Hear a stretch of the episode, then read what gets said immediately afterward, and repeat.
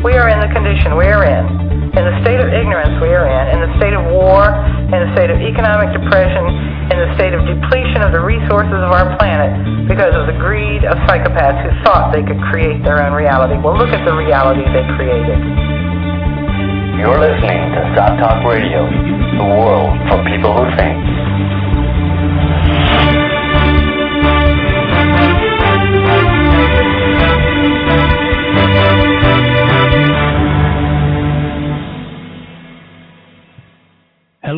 Welcome to SOTT Talk Radio. Today is the 20th edition of our show. I'm your host, Niall Bradley, and joining me today are Scott Owen. Scott is the webmaster for SOTNet. Hi, folks. We've also got with us tonight Jason Martin Word. and a special guest, Michael Franzel. Michael is an editor of SOTNet and he's also also an IT consultant. Hello. So, today's show, NASA Prism for Your Mind. Or NASA, well, NSA. it's not NASA, it's the NSA Prism for Your Mind. Neither privacy nor security. So, as you probably heard by now, about 10 days ago, news broke that there was a big leak, big scandal. And it's been developing, gathering up steam over the last 10 days. And we just want to go back and just trace out where this started and then get into some discussion on it. I'm sure a lot of you will have your thoughts as well. So you want to call in, send us a comment, let us know your thoughts on on uh, this NSA privacy scandal. So on June 6th, it was last Thursday last, the Guardian reports that the the NSA is collecting the phone records of millions of Verizon customers daily. Verizon is a, a large comms telecoms Verizon. company in the U.S. You want uh, probably Verizon. Verizon. Yeah. Verizon. Okay. I think I've heard they have. It's one of the like- most popular American telecoms. I think it's It half. came- Yeah, they have they have something like 150 million U.S. customers or something, and considering the population of the U.S., that's that's quite a number of customers. So It's practically half half the population. Yeah, wow. they came they came out of nowhere when I was a when I was a teenager. You know, I had never heard of them before, and suddenly they were everywhere. So it was kind of a little bit suspicious thing about the company starting, and it's Yeah. just like a, a Ma Bell killer kind of thing. You know. Um, so Verizon, uh, the story in the Guardian is that a top secret court order had been issued in April, a copy of a copy of which was obtained by the Guardian newspaper in London. That quote requires Verizon on an ongoing daily basis to give the NSA information on all telephone calls in its systems, both within the U.S. and between the U.S. and other countries. The article goes on. The information is classed as metadata or transactional information rather than communications, and so does not require individual warrants to access. A 2005 court ruling judged that cell site location data, cell as in your cell phone, i.e., the nearest cell tower a phone was connected to, was also transactional data and so could p- potentially fall under the scope of the order. The request for the bulk collection of all Verizon domestic phone records indicates that the agency is continuing some version of the data mining program begun by the Bush administration in the immediate aftermath of the 9 11 attack. The NSA, as part of a program secretly authorized by Bush on the 4th October 2001, implemented a bulk collection program of domestic telephone, internet, and email records. It didn't end there. After this announcement, well, I say after, it was the same day. Both of these stories came out on the same day. The Guardian also followed up with an article by Glenn Greenwald, who's a former columnist for Salon.com in the US, and he's now across the Atlantic, so to speak, and he's working for the Guardian. Anyway, this is the one that was supposedly uh, the that dropped the bomb, so to speak. That there is a program called Prism. I think that's an acronym for something. I'm not sure. What, what is the acronym? Prism. It stands for. Do you remember? I don't I don't believe so. I think it's probably has to do with the fact that most telecommunications go over fiber optics and Prism split light and You know, there there was a technology where they were splitting the fiber optic cables using a Mhm. prism to copy the telecommunications data across the lines. I think they just put it in capitals because it looks more impressive. Yeah, that actually that whole story about uh, the um, um, it was in the uh, oh well, I can't seem to find it from memory. Uh, there was a back in uh, sometime in the 90s, I think it was. Uh, there was a uh, there were a couple of Israeli companies. Um, uh, I think they were Nar- Narus and Verint Yeah, or something. Mm. and and Ring the bell. supposedly they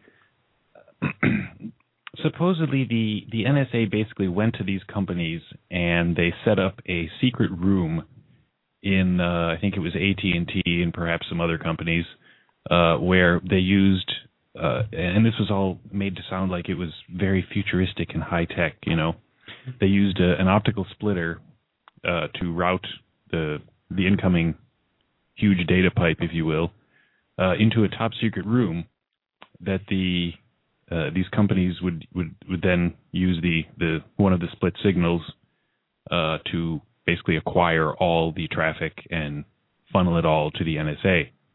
And this is actually kind of funny because um, I used to work in the telecom industry, and actually I worked on optical transport switches, which are basically the giant racks of equipment that form the backbone of the internet. And as uh, of course I, I you know when you design one of these things you have this this thing called a um, well it's a requirement specification but basically it describes exactly what the system is what it does what standards it follows and that sort of thing. And one of the requirements is that uh, all these systems have back doors supposedly for you know people like the FBI to come along and uh, you know get a warrant and then they they just sort of it's not even it's not even like it's just like a back door that like you can access and it's required It's by law. mandated. It is. The, uh, It's it's it's not you don't need to split. I mean, first of all, the splitter like oh we used a prism. That's meant to sound like you know oh it's so fancy. Well like that's what you do. I mean that's what Sir where- Isaac Newton used. yeah like I mean where I used to work you're like oh yeah do you need a splitter yeah here you go here's one. But Prism sounds more esoteric. It's like It does, but like you know, a hundred, a couple hundred years ago, Isaac Newton did the same kind of thing when he was studying like optics. You know, so I mean, th- this is not new technology. This Yeah, so so that whole thing, I think the most interesting thing about that story was the fact that it was Israeli companies, yeah, because of course the first question that comes to my mind is why would the NSA of all people or any U.S. intelligence organization even need foreign go to- nationals. to a, to foreign companies, which are most obviously associated with foreign intelligence agencies, to do something which technologically is extremely simple and it, it it's almost so simple as dumb when they didn't even really need to do that because there are back doors already there that give you access to all the traffic. Right.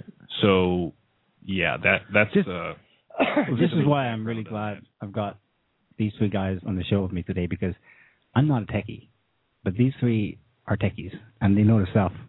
No, Well, not One thing on, I wanted to add though is that it, Bill Clinton. I don't know how old the law is, but Bill Clinton signed into effect during his term a new law that it mandates all telecommunications companies, all those service providers, to install.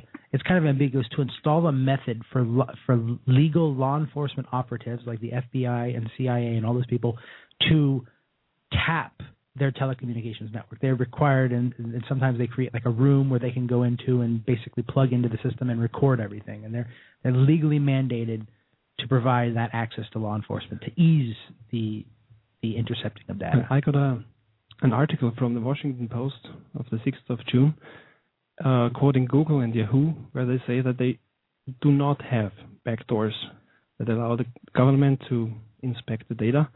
And Yahoo actually said the same. We do not provide the government with direct access to our servers, systems, or network. Maybe Yeah. that's false, but I- Well, they're not. They're not. They're not a telecommunications company. They are like they are basically a website. It's a, they're, have a they have a giant rack of web servers. I just want to back up a second before we go there. Sorry, we're just rushing headlong No, no, into ju- ju- technical ju- ju- details. just just so that's good, but just so that our listeners are on the same page, the follow-up story on the Prism scandal, so to speak, Right. was that uh, the NSA. Here is the title of the actual Guardian article: NSA taps into internet giant systems to mine user data uh, secret files reveal. So this was the, the next of the of these secret files that were released to the public, and it was a 41-page PowerPoint presentation classified as top secret, with no distribution to foreign allies. And designed by a trained monkey. I mean, that thing was so ugly. Uh, yeah, so this, this document was made available by The Guardian, and among the things, as uh, Michael there has touched on, it basically said that the NSA has direct access to the systems of Google, Facebook, Apple, YouTube, Twitter. I can't remember. Uh, all the big names. Uh, Some, We all use one or other of these internet giants. And well, that was that was the first thing that struck me right away. These companies came out and said, uh, "No, we don't." Each one, every one of them, issued a statement that said they either said they either said we have no knowledge of it, At first they said that, and now they're like, like more Or- stringent. Or if if this is really happening, or yeah, they they first said we're not involved in this, or if it is happening, it's happening without our awareness. Uh, can I say a few things on this thing? Shoot. Okay, so first of all, like the the company would not have to provide access to the servers because all the servers are, are distributed across the world, and the central office has to be able to connect to them to maintain them, probably through SSH or something like that. And also, so if Google can connect from from one from one building in one country to another building in another country, then the NSA can too via like just a normal like SSH connection to the server. That's total. So they could be hacking that. But the reason I think that it's unrealistic is that I, I watched a, a, a tech talk from one of the the, the database uh, database admins from Facebook uh, talking about the situation, and their their servers are very consistently kind of on the edge. And uh, the NSA coming in and running like a long running query on one of the servers would basically like make them all fall over. so it's not really a realistic thing.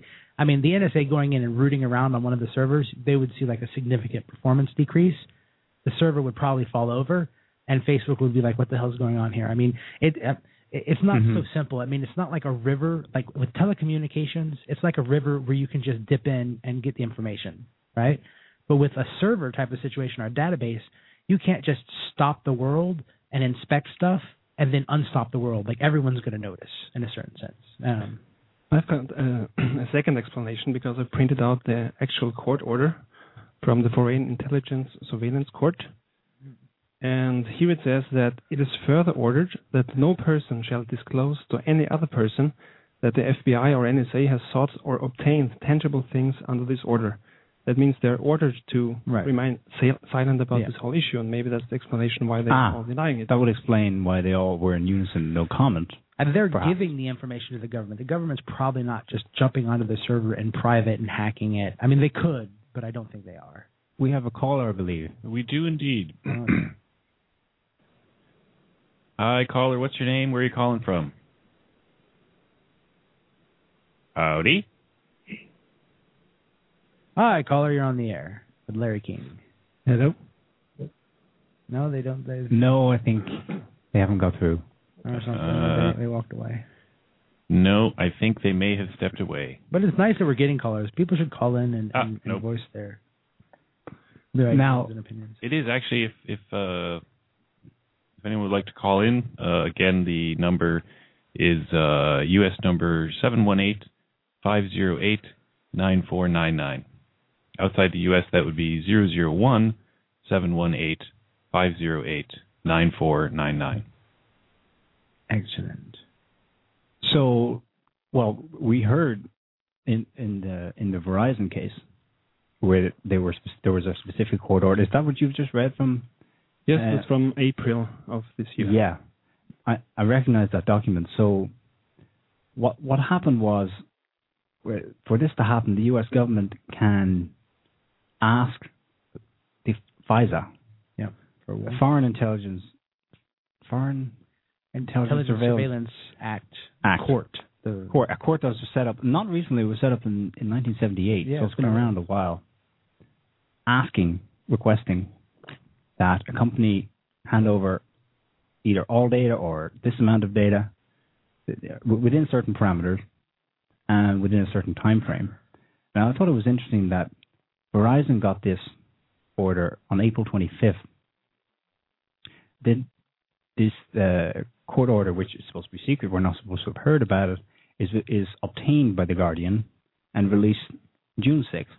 The next day, there's another document, the Prism PowerPoint or Eyes Only, is released, and then I think the, the next day after that, things snowball, and then this guy, Edward Snowden, just pops up Pops up out of the blue. In Hong Kong and says, "I did it." Yeah. No, no, no, no. He pops up in Hong Kong, and he says, "Yeah, uh, I'm in Hong Kong. I'm just down the street from a CIA field office, and I mean, he, you know, he might as well have have like sent his exact geographic coordinates or something, and you know, here's my latitude and longitude, and and then he says, "Yeah, I think maybe I'm going to consider requesting asylum in Iceland." Why didn't he go So, there? Well, yeah, why didn't he just go to Iceland? I mean, the whole thing just stunk to high heaven. Maybe it's because he's maintaining an illusion for people. He's he's an actor. He's a he's a spokesmodel. He's a kind of an Emmanuel Goldstein character to come out and Well, we've certainly thought about it. We don't know. We, we could we could assume he's, you know, the real deal. He sincerely wanted to share the world this this dastardly information, this he looks the part. the dastardly deeds that are done by the powers that be. But as I've been reading around this, I, realized that you know he's not saying anything new. No. Everybody knows. Well, in a way, everybody's paying attention. Hmm. Knows this goes on all the time. Right. Okay, the general public might be up in arms to some extent, I look back through the SOT database for the last eight, nine years, and yeah, pretty much exactly the same thing has been said by other whistleblowers and by other commentators who, you know, it, all they were doing was quoting Department of Defense documents Right. saying exactly the same thing. This is what Right. we do. In the 1980s, there was this book called the The Puzzle Palace, written by was it Bamford or Bramford? James Bamford, yeah. Jim Bamford. In 19, I, I saw the published date. It was like it was 1983. You know, where he was right. talking about that they were doing, they were they were actually doing this type of stuff. What they're doing now, They, the NSA. yeah, well, the precursor to the NSA. I mean, Uh-huh. they just sort of changed names constantly during that time. They were, you know, listening into telegraph traffic. You know, just siphoning off the telegraph stuff too.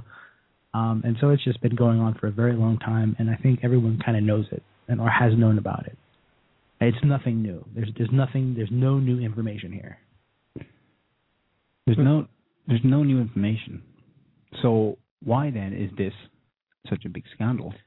Well, I think in the beginning, uh, can I? You have something to say? Oh, okay. So I think that my my opinion on why there's such a scandal or why it's kind of like newish to people is be there, there's an article by David Simon where he talks about like do you imagine the manpower it would take and all this stuff. Uh, previously, people kind of saw it as well. They don't have enough people to go through all the mail, so I'm safe and I'm anonymous in the masses. But people have a, an inherent fear of technology because they see it performing things so quickly and working so fast and they see so much data and their gigabyte hard drives and their processors and all this stuff and now they're they're afraid that the the government could actually do on a large scale what everyone knows that they've been trying to do for like since the East India Trading Company type of thing, you know, reading everyone's mail, you know, getting into everyone's life. I think now suddenly it's a little bit more viscerally close to them because they realize that they might just have the processing power to actually do it on a large enough scale to make it, you know, actually get into a lot of people's lives. Well, that's something I wanted to talk to you guys about. Processing power, the, the the the scale of the information that they're supposedly able to track, store, analyze, d- draw draw connections from, draw conclusions from. Um, what, what are we talking about here? Well, What is it possible? well, anything's possible. The uh, one of the articles on uh, the Guardian, they were talking about this uh, these boundless informant documents about uh, regarding the NSA's uh, data mining tools, and uh, this this was a document that was supposedly released from the NSA or that somehow the Guardian obtained, and you know, blah blah blah, whatever. Um, but the document says that the NSA captured 97 billion pieces of intelligence in 30 days, ending in March 2013. Uh, only three billion for the USA itself, supposedly. So of course these numbers could be complete garbage, but let's just assume that they're not. 90 billion pieces of what kind of intelligence? You know? Right. So Wow. so the first question is 97 this this was worldwide in this 30-day period. Yeah. 97 billion pieces of intelligence. Now of course you don't know how big the data is. If you assume that you know, it could be an email would be very very small, a few kilobytes.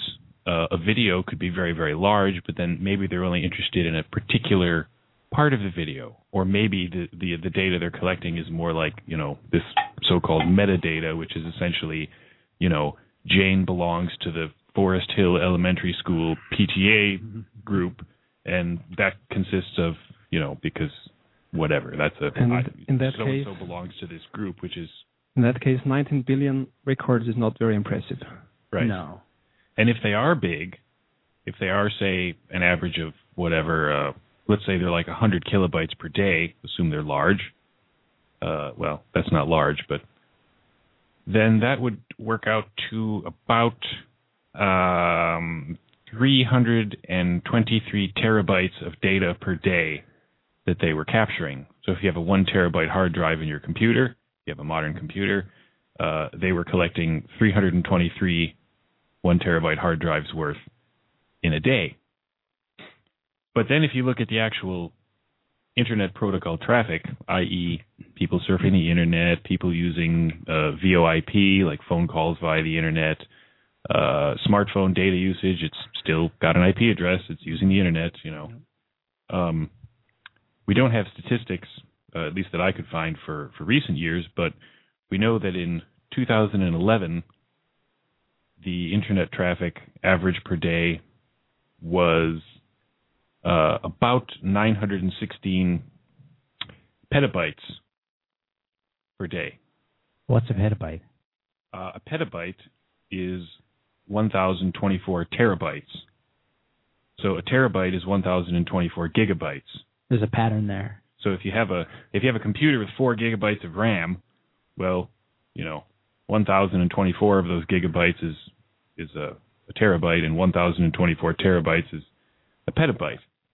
You don't really have to follow all that. Just We're talking bear, about bear a lot. here. I, I, it's it's the the the point the, the take home point is that uh, the NSA was capturing if we assume that that internet traffic as I said this these these very large numbers are for 2011 so if you look at the past increase year over year of internet traffic uh, you extrapolate and you say well it increases about maybe 20 25% a year.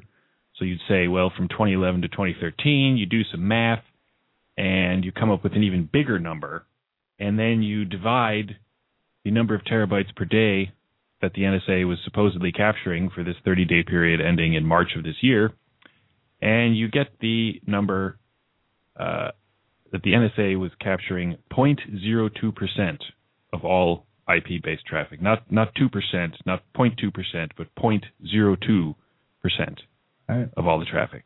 And that's a reasonable amount. That's a reasonable amount to be able to siphon. and yet the impression that's coming through the airwaves yeah. through cyberspace is that they're after all of it. They want it all. Uh, let me give you an example. I did find one number. I don't know if it's true, but the entire telecommunications traffic per year in the world, and that's like including satellite stuff and everything, and all telephone communications, and not just purely internet, but all telecommunication traffic, is estimated to be 1.9 zettabytes. What's a zettabyte? It's 1,024 exabytes, which is 1,024 petabytes. which is 1,024 gigabytes, which is 1,000. Never mind. so uh, it's really huge. It's a lot of data. And uh, this Benny guy, which is the, the one reason why I don't trust the Benny guy, is he came out and he said that the NSA, That's uh, that's the whistleblower William Binney.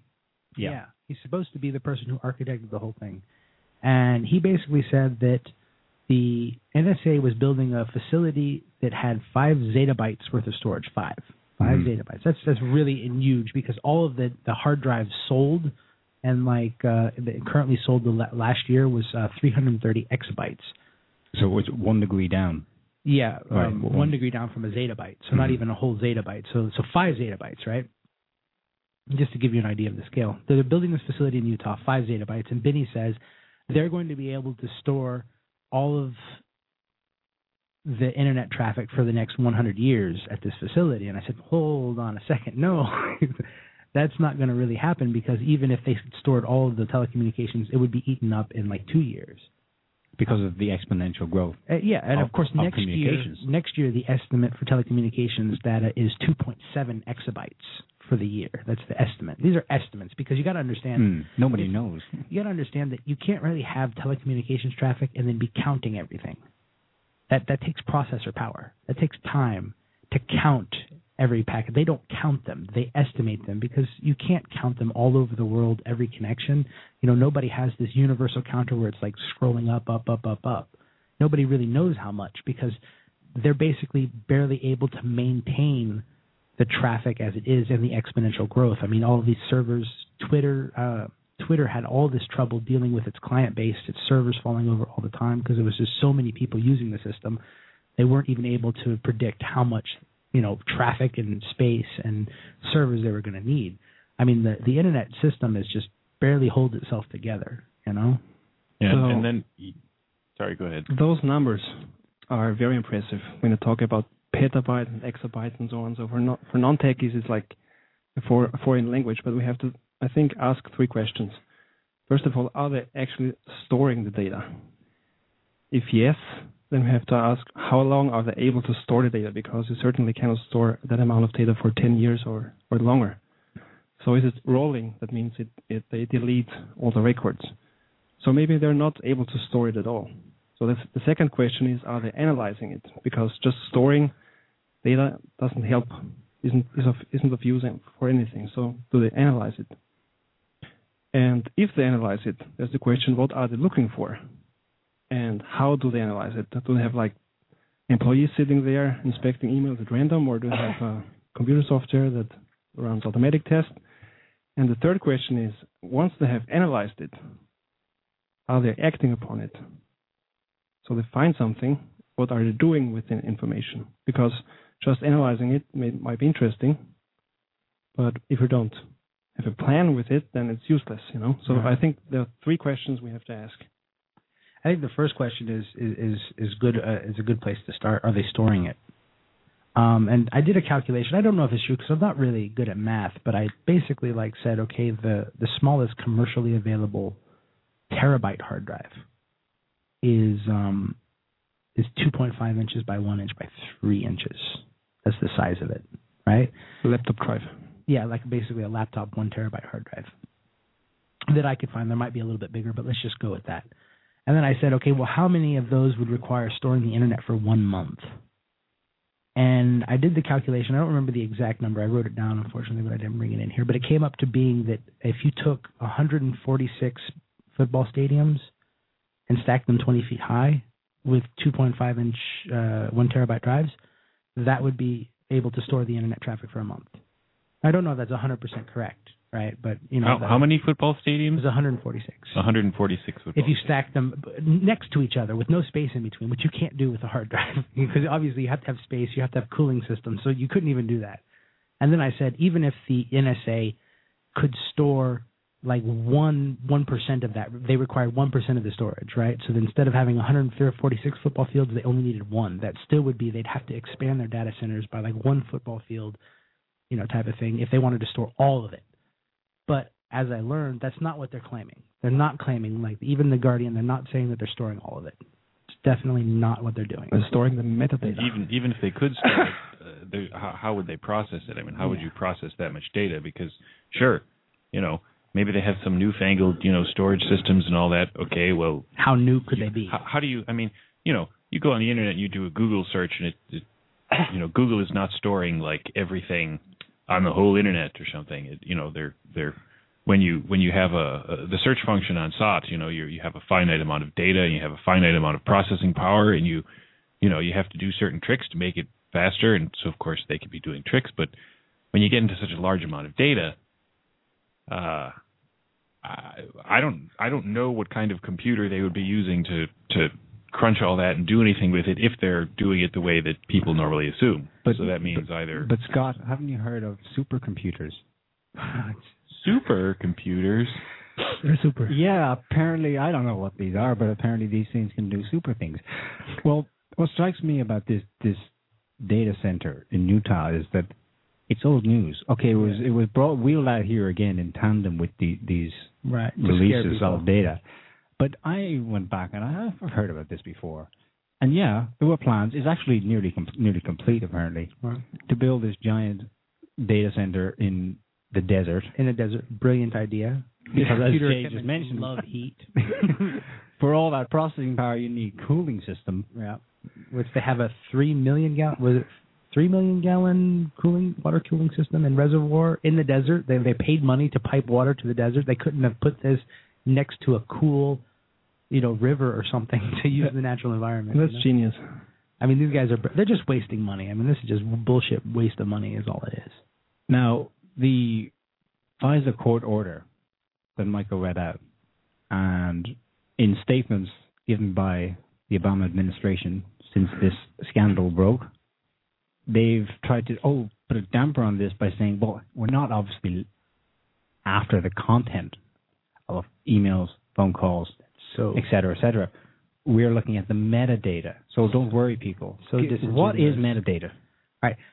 uh, from a computer perspective, do you guys want to do this? From a computer perspective, metadata is what describes the structure of data. Right? So the internet works by sending little tiny envelopes of information, right? Mhm. The metadata about that envelope is that it has a header at offset X, uh, body at offset Y, uh, two field at, of that's the meta. Metadata describes how data is laid out, the structure of it. What they are reading is the to and from fields. That is considered the content of the message. That is not metadata. That's content. That's you know it's necessary for the internet to work. All internet service providers read the content of your message more or less in order to transmit it by virtue of the technology. You know that's why sometimes I think a lot of these privacy people don't really understand what the internet is. But when they say that they're using metadata, they, they're using a term that they don't understand. They're trying to dismiss people's concerns. Oh, it's just metadata. And no, no such thing. Right, that's not what they're reading. They're reading the data. I mean, we have to be honest about what they're reading. They are reading the contents of the message, at least part of it, not the whole thing. They might not be reading the body of the message, but they are reading the to and from fields, and that is considered content in a certain sense. That is the, the body of the message. When you browse the website, metadata can also be the link itself, the URL. Um, There is a an argumentation which actually asks, is that part of the content, or is it actually metadata, the link? Yeah, I think belongs to the message body and not actually to something like metadata. But in this court order from uh, Verizon, Verizon, Verizon, yeah. Verizon, which is actually a telephone company, it actually lists the things that they have to store and hand over to the NSA. You should read it. Telephony metadata includes comprehensive communications routing information, including but not limited to session identifying information, that means originating and terminating telephone number, an international mobile subscriber identity number, an international mobile station equipment identity number, trunk identifier, telephone calling card numbers, time and duration of call. Mm-hmm. So they're storing more or less the, the IDs of the telephones, mm-hmm. they're storing the, the call numbers, originating and terminating number. So that is what they consider as as metadata. Okay. But that is data. By the definition of the word metadata is like above data, whereas Well- that is data. I saw uh, an interview given by uh, Susan Landau.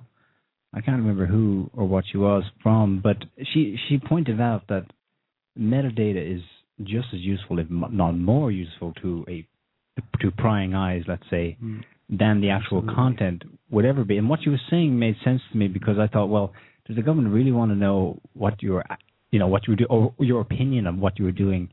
They would much rather see who you're connected with, who you're talking to, and get an overview of the, the links between people.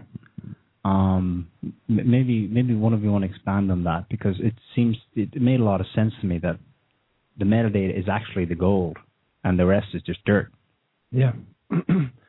I think it could be, it's just my theory, that they're aiming in um, a cons- constructing a, like a social network graph, similar to what you can see on Facebook. You know, all your friends and who you're connected to, like a star diagram.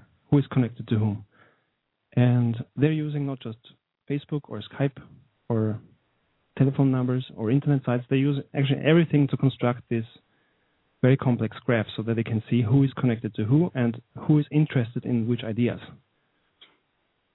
And for that, it's not necessary to have actually the message body. It's, you only have to know um, who is connected to who. So when I have a, a Skype profile and I have entered my telephone number there, and then they get to the uh, telephone company and get all the metadata, then they can link these me- telephone numbers to the information in Skype, and they can, so to speak, expand and construct this social network graph. So for them, it's not even necessary if uh, if they get the, the actually the, the message bodies. It doesn't matter if it's anonymous or not.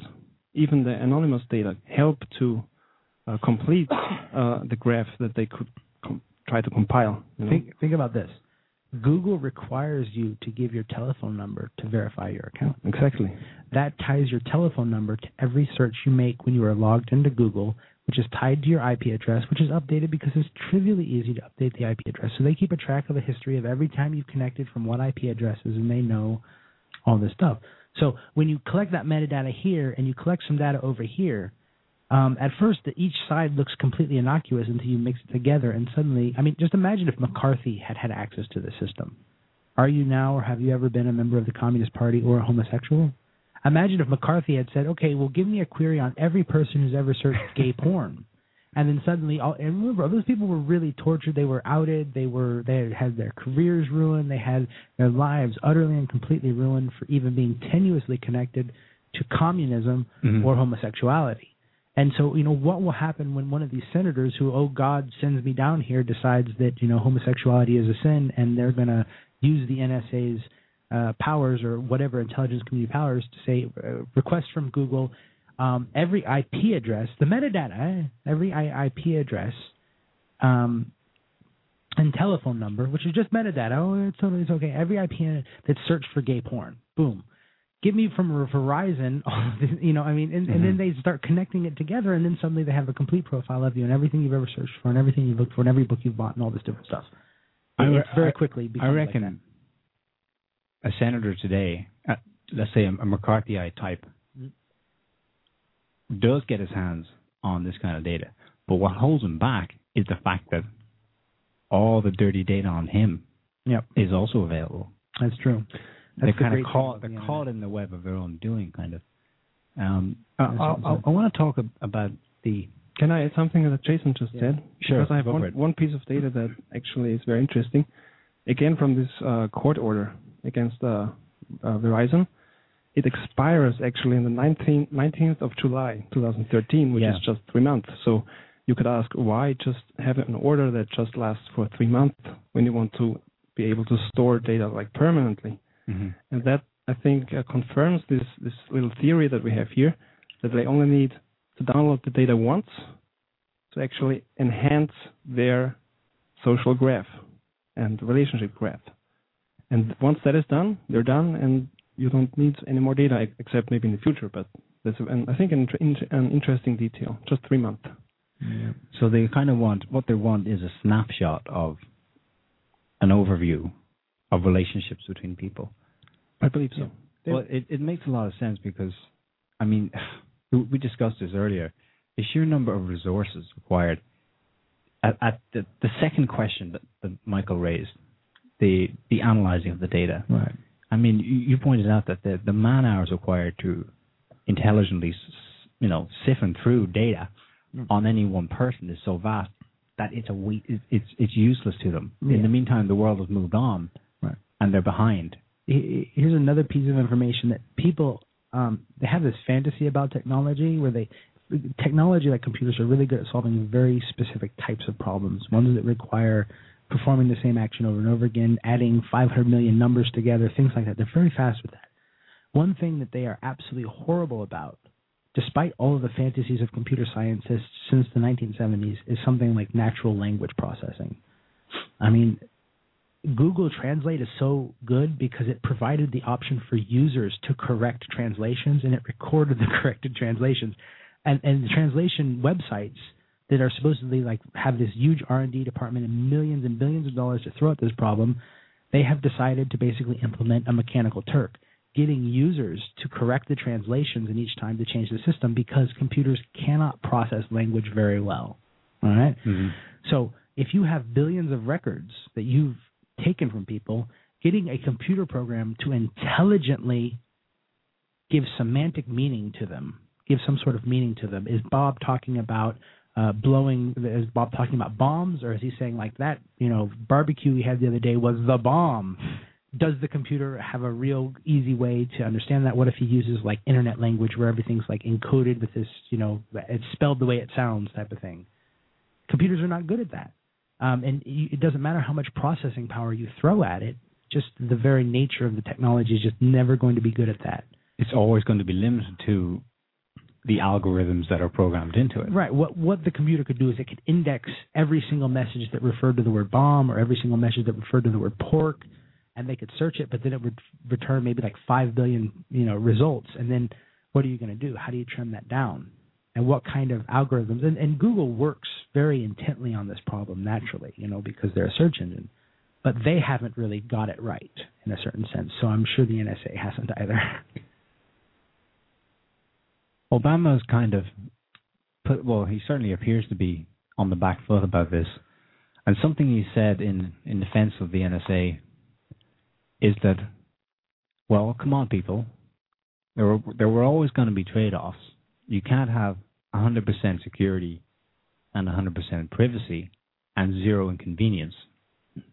And what's implied in this is that there can be privacy on the internet in particular but we we were talking the other day, Jason, and, and you said quite emphatically that there the internet is such that anonymity is impossible. Truly, if someone wanted to find you, they could. yeah, absolutely. And even even before that, by its very nature, it's open. yeah. C- Can you expand a bit on that about about how messages are, how these packets of information Okay. are sent from one A to B? Um, so a thing that, and if any of you guys have something input to put on here, just, just jump in. You have to understand a couple of things about computers. First of all, computers are not free. All right, everything takes uh, two major things in computers: uh, time and energy. Right, you have to plug electricity into it, and for anything that the computer does, it takes time. And this time is mannered, measured in nanoseconds, really, really small, less than microseconds, less than milliseconds, very small amounts of time but it has to do for everything that it does it has to do those things billions of times. So that starts to add up until you get to milliseconds and seconds. So it takes time to do everything for a computer. It might do it very fast Mm-hmm. on your computer but it takes time and it also takes energy. So to send information back and forth the computer has to split up things into very small increments and send them to another computer and it sends more than it should right? Because packets can get lost, things can happen. And then the other computer has to reassemble all those things, look at the information, say, where does this go? What does it do? And then send it back out along a gigantic chain. In order, for every step that you have in that process, it takes time, right? So if you have to send one packet, but before you do it, you have to encrypt it, that makes it slower because it has to do that millions and millions and millions and millions and billions of times so that when you're sending information over the internet, it's it's easier and it's more it's it's more robust for you not to bother to encrypt it. So all information traffic on the internet, unless expressly in a couple of situations, is plain text. It's open. Plain text. That means that it's It can be read. Yeah, it can be read by anybody who can install a free software program, you know, called EtherApe um, for Linux. And there's I, I wrote a packet sniffer for my own network in C sharp once to, to see what was going on. And all that all that stuff between computers is open. All of your FTP passwords, all your email passwords, that all goes out over the internet unless you're using SSL, which you can now do in some instances. But even then, that's a very thin layer of security, which the NSA most certainly can crack. I mean, it's not an uncrackable uh, protocol. It's just more difficult to crack than most encryption methods for, for that.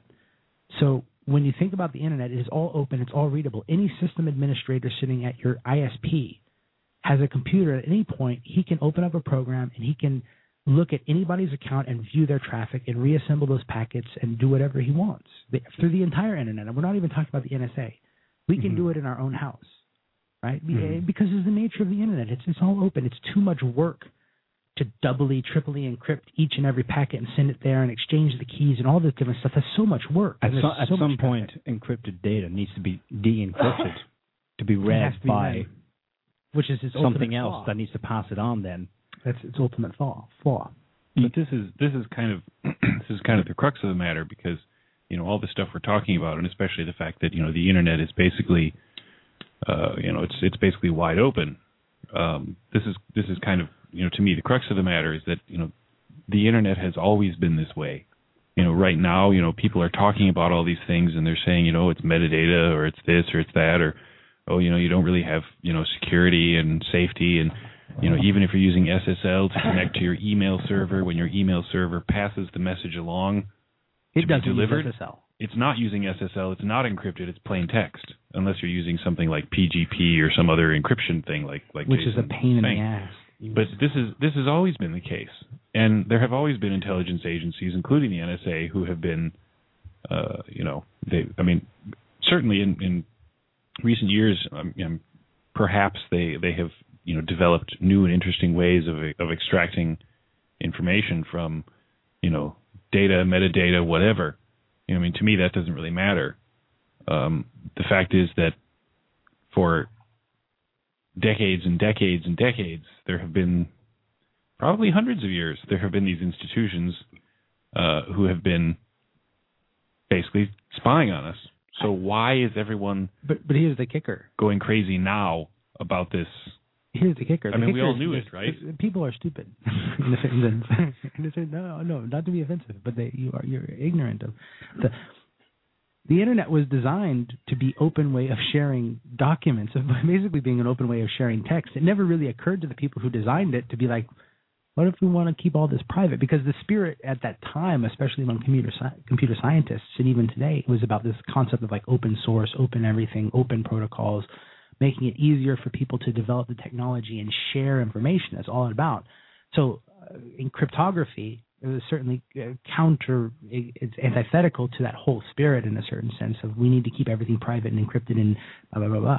They didn't think about it that way. So the internet and all the internet protocols were designed about that. And with the explosion of the internet, uh, cryptography became Im- uh, impractical for the functioning of it because so many people liked it, so many people used it that you know all the infrastructure has a difficult time keeping up with the constant increase. New people coming online, new people want to connect to Facebook, new people want to do emails, new people want to do chat messenger stuff like that.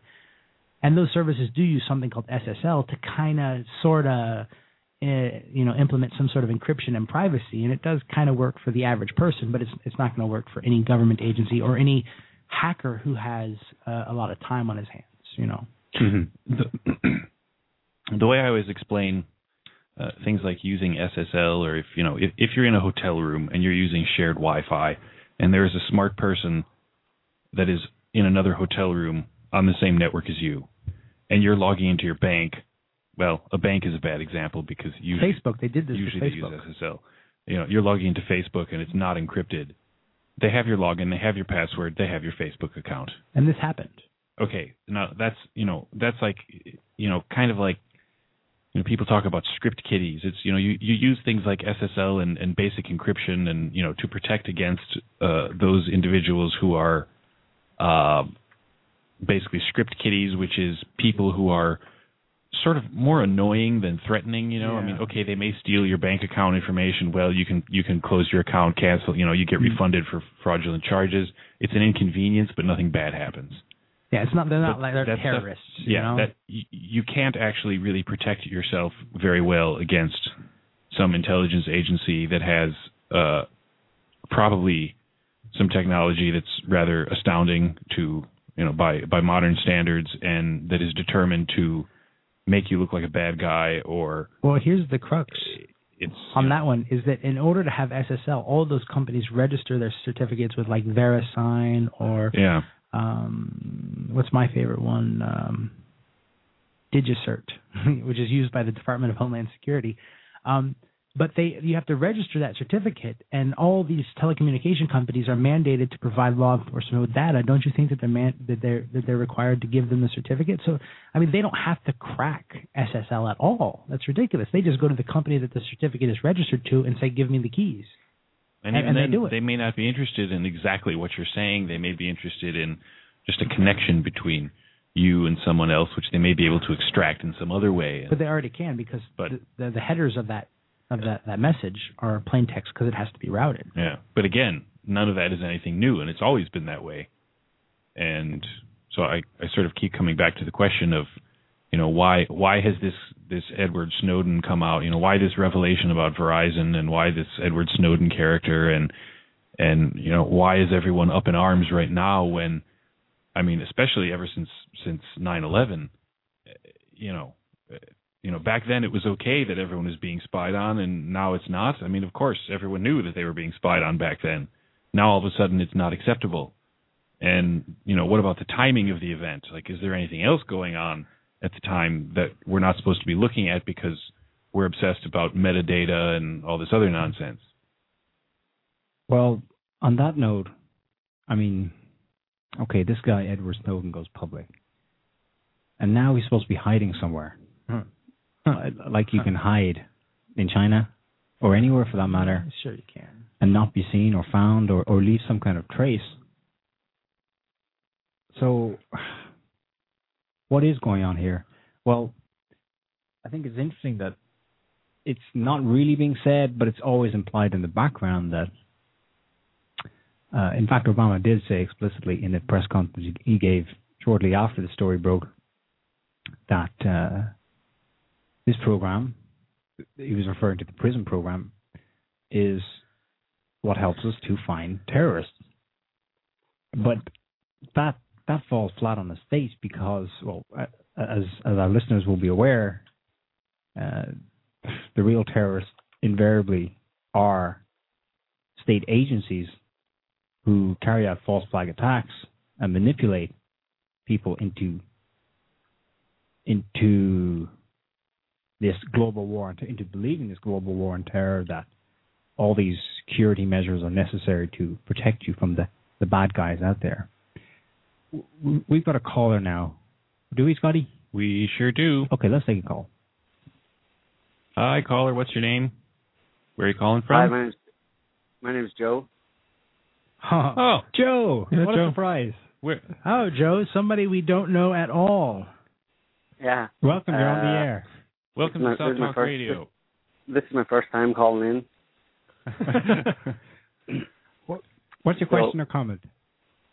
Well, I was just I was just listening to the show. It's a good it's a great show actually, and I think people, you know, need to know that that um, basically they're not nothing they say or or say or do or write or whatever on the internet is um is pri- is private. So if uh, if you if there's something that you kind of morally wouldn't stand by or wouldn't like people to know about, you shouldn't be doing it on the internet. Basically, you know, you do it privately. Uh, that seems like a no-brainer. But on the on the other question of why now, you were just kind of touching on there on, on why this has come out right now and what else is going on. well, first of all, I think these kind of things are are released um, periodically. These kind of like exposures of just how kind of kind of fascist the the U.S. government, for example, has become, and uh, you know, the whole intelligence apparatus has become, and it's just put out there that really to test people's reaction uh, in a way, or to just kind of say to them, basically, listen, this is what we're doing, and you know, what are you going to do about it? Oh, nothing. That's what I thought, type of thing, you know. And to Yeah. kind of, you know, it's it's a whole kind of like getting them to accept something, and uh, you know, to to tell them that to basically say, listen, here's another step towards a, an overt police state or a fascist state, and uh, and when they accept it and don't do anything about it, no one complains or accept it under some bullshit rationale like it's protected against terrorism, etc. Then you know the next the next thing will be easier for them to accept. The, the more the more of these fascistic type uh, steps that are that, that people accept, uh, the easier it'll be to, to, to continue on down that line. You know, because uh, I can't think of any other reason why this would why it's news at all, really. Mm-hmm. Because as, as, as you guys have been saying, I mean, this has been in the news for a long time. You know uh, about yeah, you know, it, it is it is surfaced it is surfaced time and time again. Yeah, um, I mean the Patriot. That's this is what the Patriot Act was about. Exactly. You know, Ten years ago. Ten years ago, and it was. I mean, I mean, anybody who has even a, a passing interest in the kind of stuff and the kind of legislation and laws that have been passed since um since nine eleven know, knew this or knows this. If they, if they researched it a bit, they knew that this kind of stuff was going on. So, so big mm-hmm. deal. Why, why make a big, big? Oh my God, this is happening now. The only thing I can I can think of is that it's just a kind of uh, test the public reaction, or to just not even mm-hmm. test the public reaction. They know the public aren't going to react. They just want to kind of rub their faces in it and have everybody kind of just cow cow their or bow their heads and you know uh, say yes sir, yeah. no sir, whatever sir, you know. Uh, it's it's Yeah, kind they- of domination. It's almost like a domination thing, you know. Mm. Well, I think uh, if I if I can add a comment to that, and it seems that what what people are doing is, is they're working very hard to kind of deify the state because one of the one of the main fears of, of Christians and one of the main things of, of Christianity was that you know God was all seeing and all knowing. You know, He knew what you were saying in private and what you were thinking.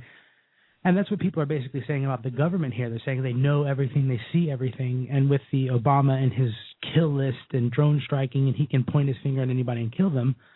Um, as I was saying before to you in, in a conversation we had, basically, you know, the United States government or even the president or the office has become kind of this, you know, thunderbolt of Zeus and striking down the the unrighteous with his his mighty predator drone thunderbolt um, Mhm. and that they're basically deifying the government and saying, "Look, we know everything, we see everything, and we can kill anyone anywhere, we can render anyone anywhere, we can do all of this stuff."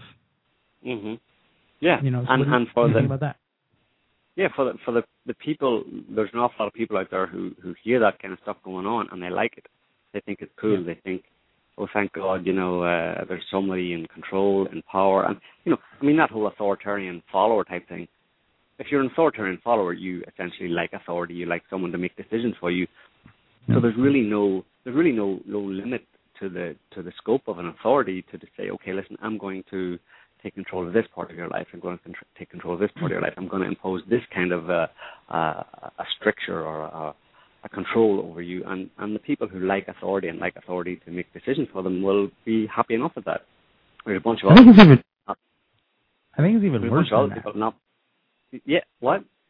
I think it's even worse than that. I think that even the people who are not authoritarians kind of like that. I was given Niall at one point this kind of like analogy where, you know, imagine that you've been you're sleeping in your bed and some masked men come in, they put a hood over you and they put you in the back of a truck, and it's driving Uh-huh. down the road and it turns off into some bumpy road and you feel it's getting bumpier and bumpier and then the car starts to swerve and and it gets worse and worse and as you're sitting there with your handcuffs and your bag over your head in the back of this truck, you're not thinking about escape anymore. You're just hoping Yeah. to God that somebody's behind the wheel, even if they're evil. At least tell me that somebody is driving this crazy thing, you know, because Yeah.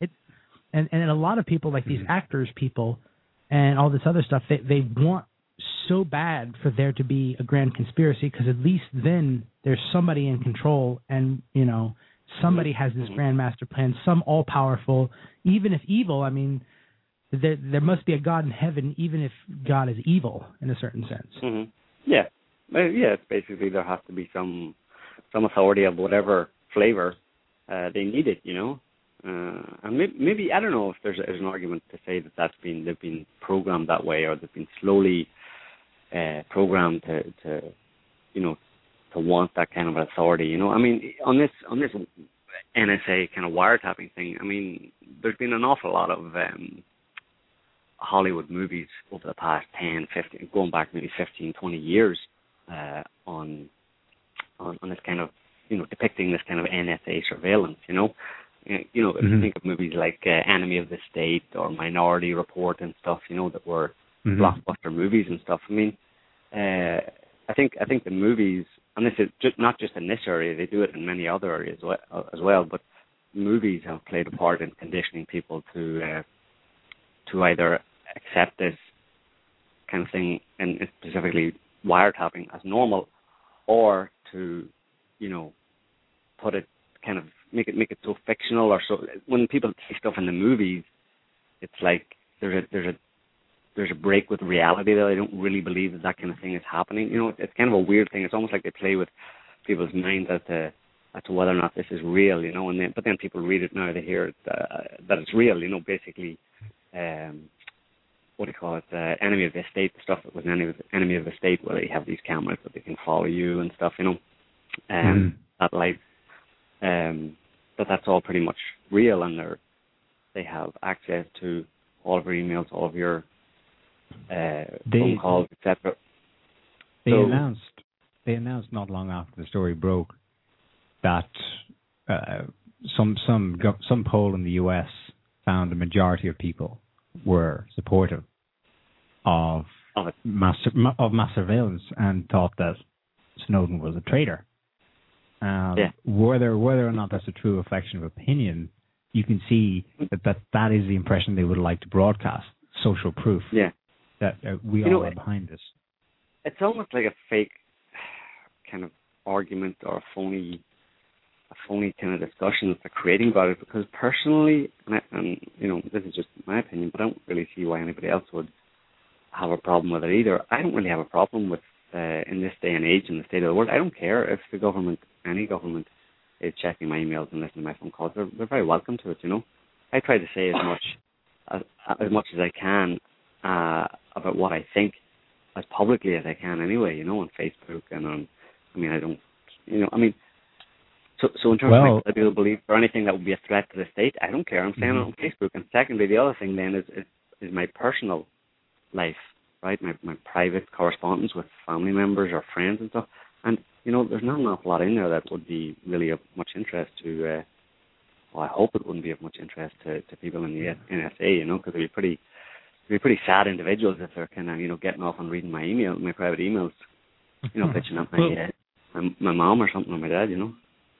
It's, it's, it's true when you when you spread uh, truth, for example. That's one of the things that actually benefit from from being shared or even listened in. You know. Yeah, exactly. So, so I can't. I mean, the average person in America, really, who's hiding what? You know, I mean, I mean, anybody who's doing something that they don't want the government or the NSA to know about, they shouldn't be doing it on the internet. You know, I mean, are they worried? I mean, it's someone like doing some kind of, some kind of, um, I don't know. I mean, think of anything that you wouldn't want uh, the government to know, but in the sense of that they could prosecute you for it. I mean, I mean, what else is there? You know what I mean? That you should be afraid of. Well, well okay. I mean, so- it, on, it's on a principle thing. After that, it's like, oh, well, I don't want the, the, I don't want the NSA to know that, you know, I'm having a I can I'm, I've fallen out with my with my mom, and and that we're having uh, harsh we've exchanged harsh words over email. I mean, but they're not interested like, in that. Like the idea of that, huh? Yeah. They're not interested in that. I think I think they're, they're not probably more what, interested. What, what, are they interested in? I think they're probably more interested. In, uh, you know, like you were saying uh, that you know you don't you don't really mind if you you know if they're reading your emails because you're saying the same thing in email that you're saying on Facebook. And I think for most yeah. people, that's not the case. I think for a lot of people, they you know they feel a certain way and they see that you know their government is doing something and they they really don't agree with it, and they'll say it mm-hmm. in the mm-hmm. privacy of their own home, but they're scared to death to say it in public. Mm-hmm. And I think it would be a very interesting exercise if everyone who actually felt this way did actually start speaking up and post it on your Facebook well, page and post it on Twitter, and because yeah. give them a whole lot of data to work now, with. Right? Exactly. What are they? Gonna, what are they going to do when they discover that the majority of the population is you know and i mean kind of kind of like a kind of like a little uh in in uh denial of in, intelligence? yeah uh, like a denial like of a service attack. And of course if if everybody's saying it you know because i mean most people i talk to it's like you know they have uh in fact it was um one of my friends the other day was saying that he was speaking to some uh french people and they they got chatting and and you know the guy he owns a business and and he said yeah you know the the government they instituted these laws and you know I I had like 30 people employed you know you know I mean you know I ran a company I had 30 people working for me you know providing me a job providing them jobs and and the government came in and said oh here's a bunch of regulations you know and Okay. uh, he had to either spend half a million euros or close his business. So he closed his business and laid off all his workers, and now he's an independent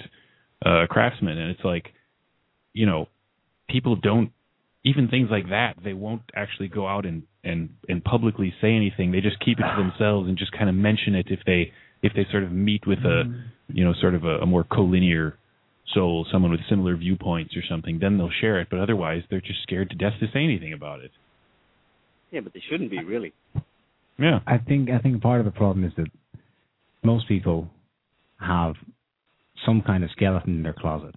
Now, it's not much Like of a what, skeleton. No, no, what like what? Like they've been to websites they know they shouldn't have been.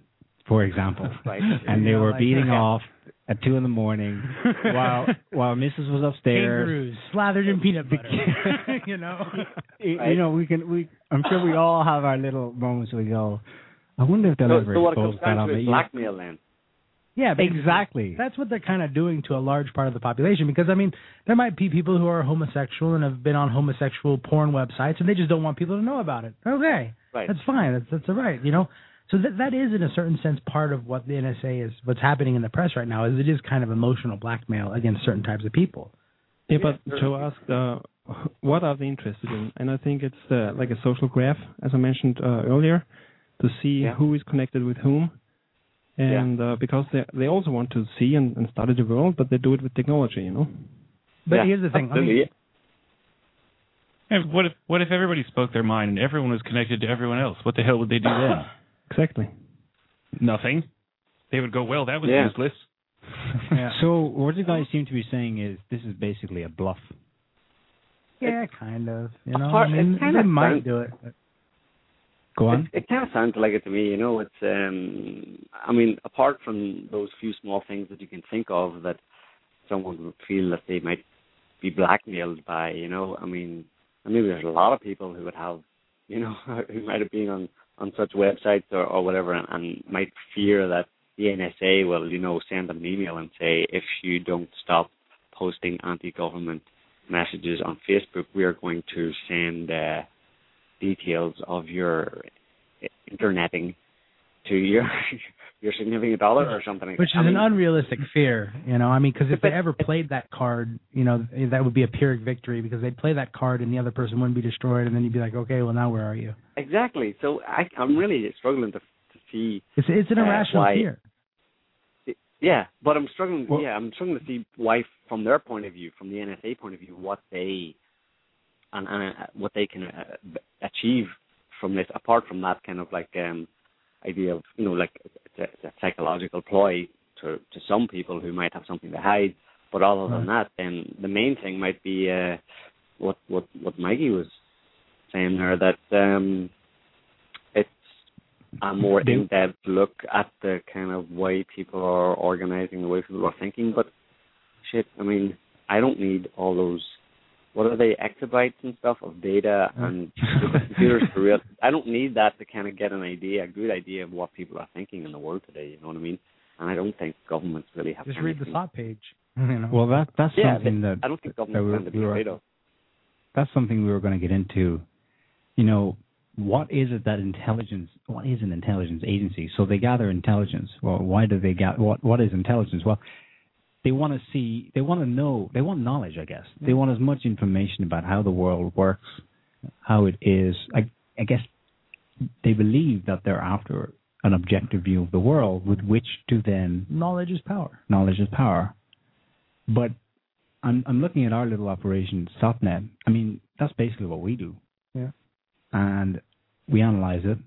We don't need terabytes, petabytes, exabytes, whatever they are, to. It gets to the point if you have enough, if you have a founda- an objective foundational basis of knowledge, you can open the mainstream paper the next day, scan it, scan it, and just get the gist, and you already have a more objective overview of what is going on out there than all the analysts and all the supercomputers NASA has put Yeah. together. Pretty much.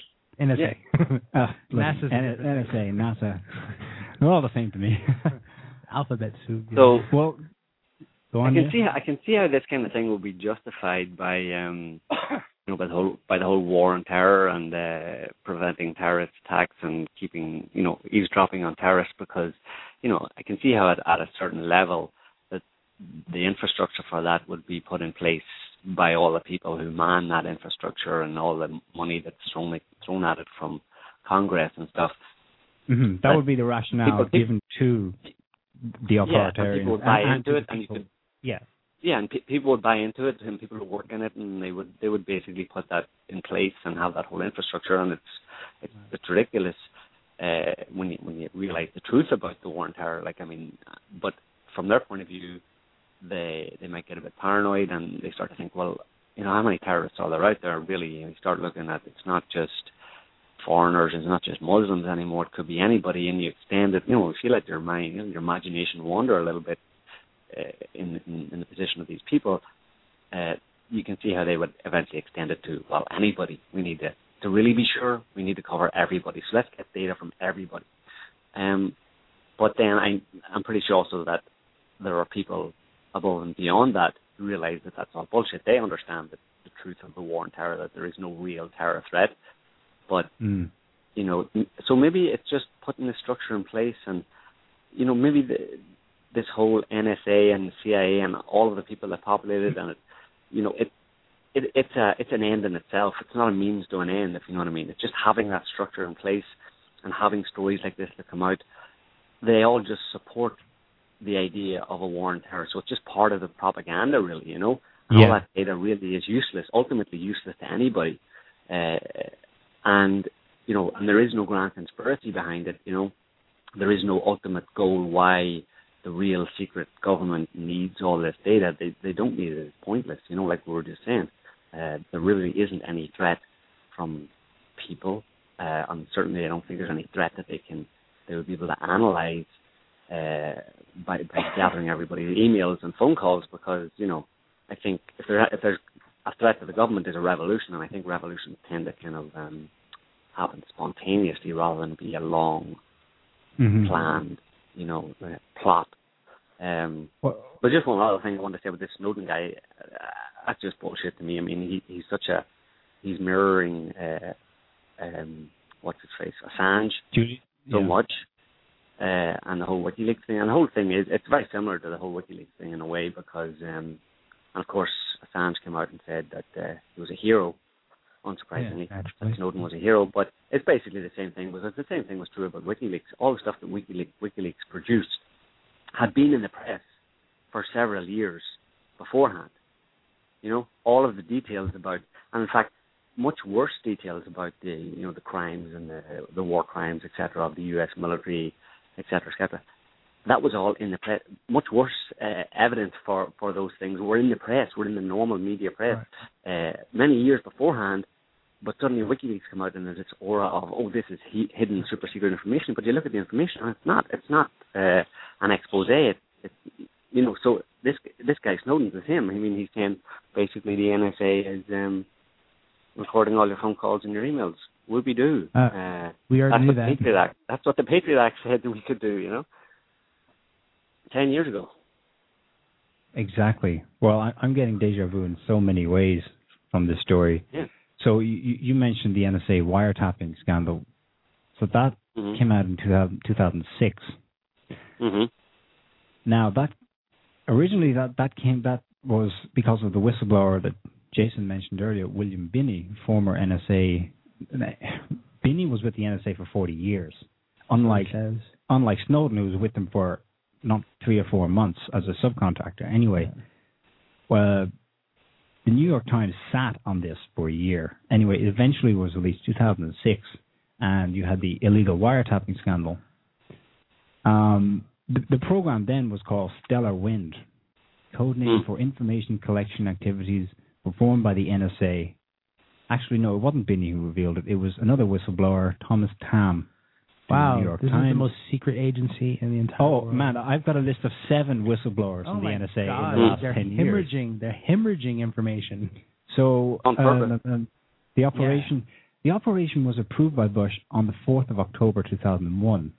Now, what I found interesting was that this PRISM operation, uh, well, it wasn't.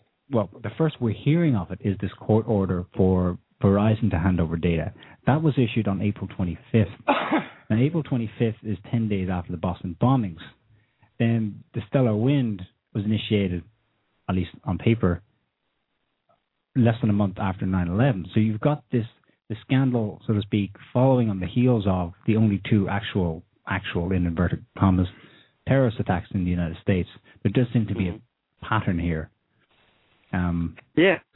And so you were asking kind of what is going on now that they would release this to kind of uh, either distract the population or, you know, make, uh, in a sense of people actually feeling positive about it, that there's this all-seeing eye, if I can use that term, um, Mhm. that they feel they feel comforted by that, and that kind of offsets maybe uh, any exposure or any negative press for the government from other stories that are going on at the same time.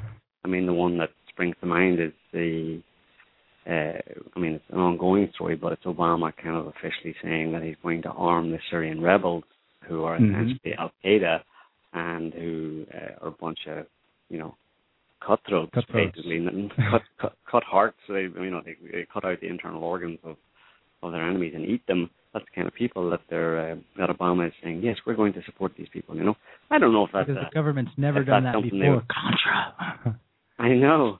Iran Contra, yeah, exactly. and I- not I don't know that, if but I don't know if it's something that they um that's something they would want to distract from because I really at this point don't think I think that uh, people don't care uh, about anything that's going on Well. I don't I can't imagine what would have to happen, you know, um for anybody to get worked up about anything that's going on in the world, you know. Um I can't Well- imagine uh, but anything the government does, the government could, you know I don't know, you know, Obama could the, the very first thing maybe something religious. you know, he could like if he kind of like spat on the cross or you know, uh, I don't know, burn the American flag maybe, uh, something Yeah. along those lines. People might get a bit annoyed, but or if he got uh, oral sex in the Oval Office, they might impeach him. yeah, they might. I mean, not if he's killing yeah. people and not if he's got rights to to kill people without a trial. Nobody cares about that. But if he got a blowjob, No. get him out of there. Yeah, or if you he desecrated the American flag, if you wiped his bum with the American flag, uh, people might have a revolution. Larry But I think Flynt. he'd be careful not to do that. Speaking of revolution, I, I, I got a, I got an alert in my inbox when this story broke, and I, I, you know, I started reading it, and I just moved on because to me it was like, oh, whatever, old news. But I only I started paying attention then when I was on Facebook, and I was seeing the all these comments, people getting worked up about it. Right. I was like, okay, what's going on here? Talking about you know revolution tomorrow and get them. You know, it it was definitely a marked kind of. Uh, I guess it was anger, but i- is it really anger? Are, are they really that shocked? Like you mentioned, Joe. I mean, they've been fed this programming through movies, through Yeah, most uh, people- uh, most other relations for the past ten plus years. Is it kind of Here's some a kind kind of false shock? Here, here. Here's an idea that it's it's a kind of it's a kind of a bit of reverse psychology in a way, or it's uh, you know, it's actually a means to an end in the sense that they put out this kind of thing, saying that they've been recording everybody's emails and telephone calls, uh, and they really haven't, but they just say that they have, so they can see who gets worked up about it, and then they can start recording their telephone calls and emails. exactly. kind of like Yeah, bait. it be- It's bait, basically, you know. the ultimate honey trap. Speaking Mhm. of honey traps, um, Edward Snowden and his girlfriend. That's just too weird. I mean, there are here you've got this guy who's who's supposedly left behind uh, his fiance in Hawaii, uh, who's a pole dancer. Now is he a stripper or a pole dancer? I think I believe the term is pole dancer because she's a former ballerina. So Oh, I, I want to. I ask stoop the low. question. Oh, so she Go just on. dances on a pole with her clothes on. Uh, well, just a couple of clothes, but not much. Not much, but but, but she's still clothed. So- Okay. Just, just want to know. Yeah. You know. Well, yeah, uh, and then you know, it's It- it's kind of it sort of, sort of adds this whole sexy element to this thing, and, and But she's military. She's military brat, though, isn't she? I mean, it's so convenient. She's like the daughter of some. I'm not sure about that. I'm not sure about that, Oh, but okay. you know, they they supposedly the impression that we're meant to get from this is that he left her to stand for a higher truth. You know, he Oh, was yeah. doing the honorable Mm. thing, His money. I left money and I left a comfortable home and all and that stuff. uh, yet they were renting a house in Hawaii, which they left on May 6th, exactly one month before this release. And I'm just thinking, hang on a minute, this this Two this, words, this sounds like a story. Handler. Yeah, it, Yeah. It, it's it's it's a story to accompany it that get, that sort of fleshes it out. It's like a really cheesy Hollywood movie. It it's cheesy. It And is, when you yeah. look- when I'm when telling look you, they back, should make another Bourne movie with yeah, Edward Snowden, Jason Bourne, Matt Damon as Jason Bourne as Edward Snowden. No. Matt Damon as Edward Snowden. the this actually I, I was looking into how this came about. This actually goes back to January. In January, um, the, have you seen the video, the, the interview he, he gives to the Guardian that, that was posted on or about the sixth? Yes. Anyway, that was Yeah. professionally made by an Academy Award-winning or nominated documentary filmmaker called Laura Poitras, I think. Yeah. And it, she then gave an interview to Salon, Salon.com, um, Which is where Greenwald used to work. which is where Glenn Greenwald used to work. Hmm Uh, in January, she says that she was contacted by, and she didn't know it was Edward Snowden at the time, but I got I've got to read out some of this this interview she gave about how the story came about because it's like, you know, fool me once, shame on you.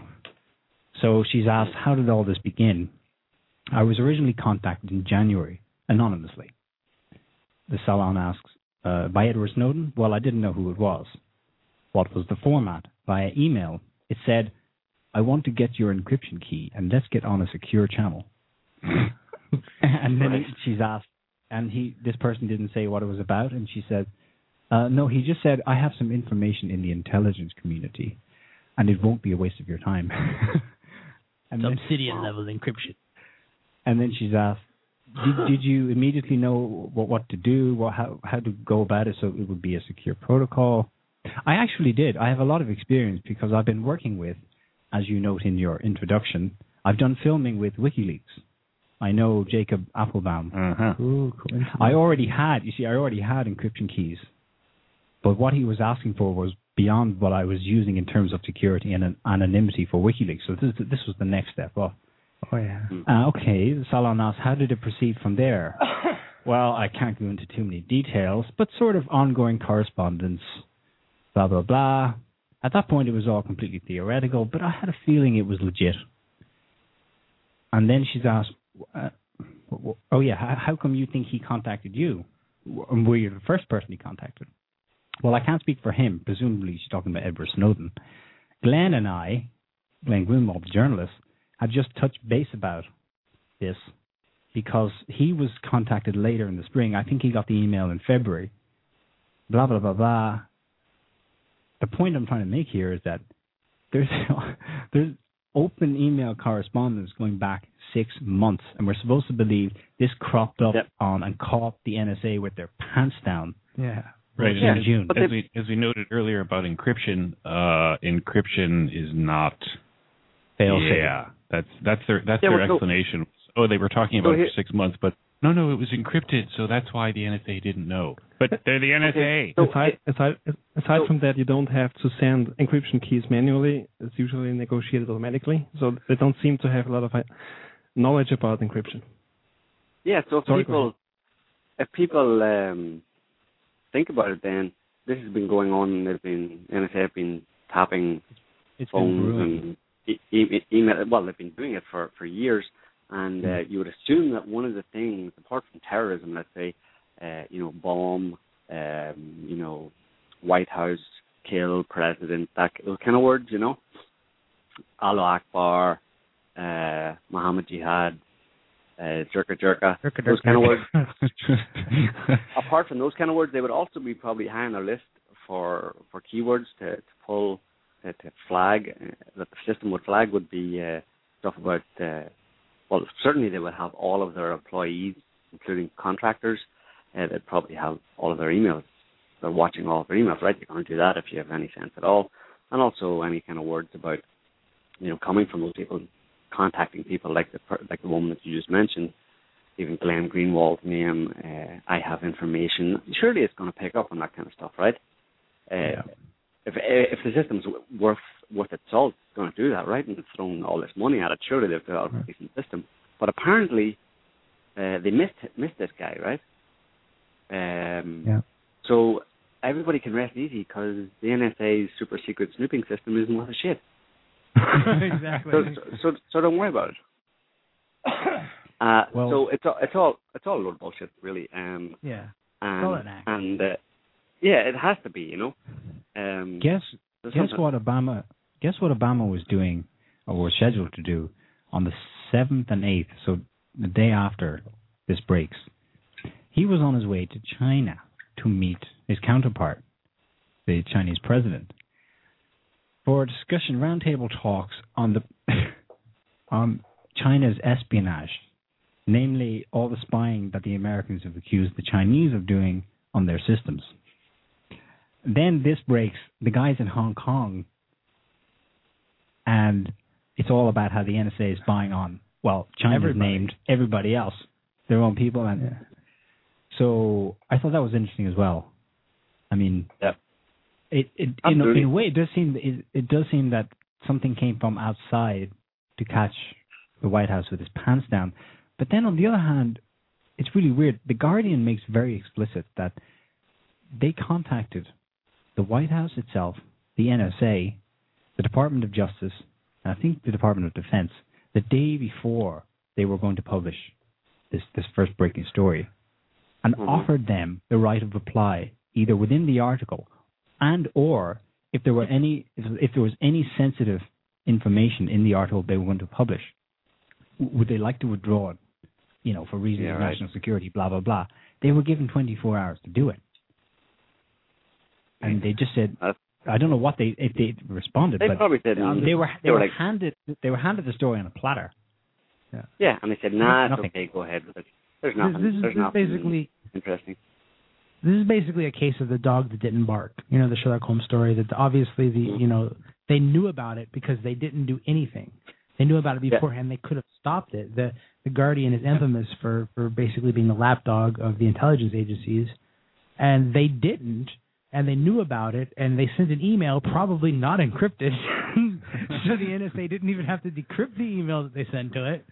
And they knew about it and didn't do anything, which makes me uh, very, very suspicious about the entire situation. It is basically the piece of evidence that I think brings the entire official story crumbling to the ground when it comes to obviously something else is going on because the dog didn't bark in a certain sense. Yeah. Yeah. yeah. I mean, if you look at it from a broad perspective, you know what what's the what's the effect of this story?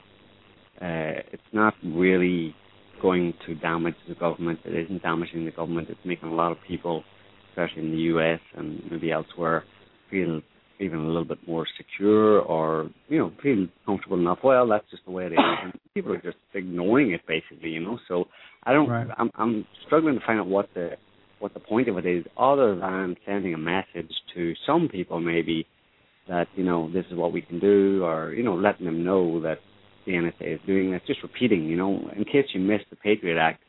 By the way, we've been we we're going to assume the right to um, read all of your emails and listen to all of your telephone conversations, and there's not much you can do about it. Uh, I mean, they're happy to they're happy to put that out there, you know. This is the scene from The Wizard of Oz. You know, I am the great and powerful Oz. Fear me, tremble. Yeah, You know, and of course, don't look behind the curtain. Uh, What really Yeah, it's like you were saying earlier on, Jay, that it's basically, uh, you know, they're they're trying to project a, uh, an aura of power and control, uh, and uh, and like I, like I was saying, people, a lot of people like that, you know, and um, I don't know. I wonder if they haven't already got this kind of system in place that that they, that haven't even you know it's not even named. I mean, it's trivial. certainly, it certainly so. isn't named. They, if you were to go with it, they probably have technology that goes beyond what they've actually They don't discussed. need technology. If I had Wait, physical the- access, The, reason I'm going this way is because I think the real value is something that Michael touched on earlier.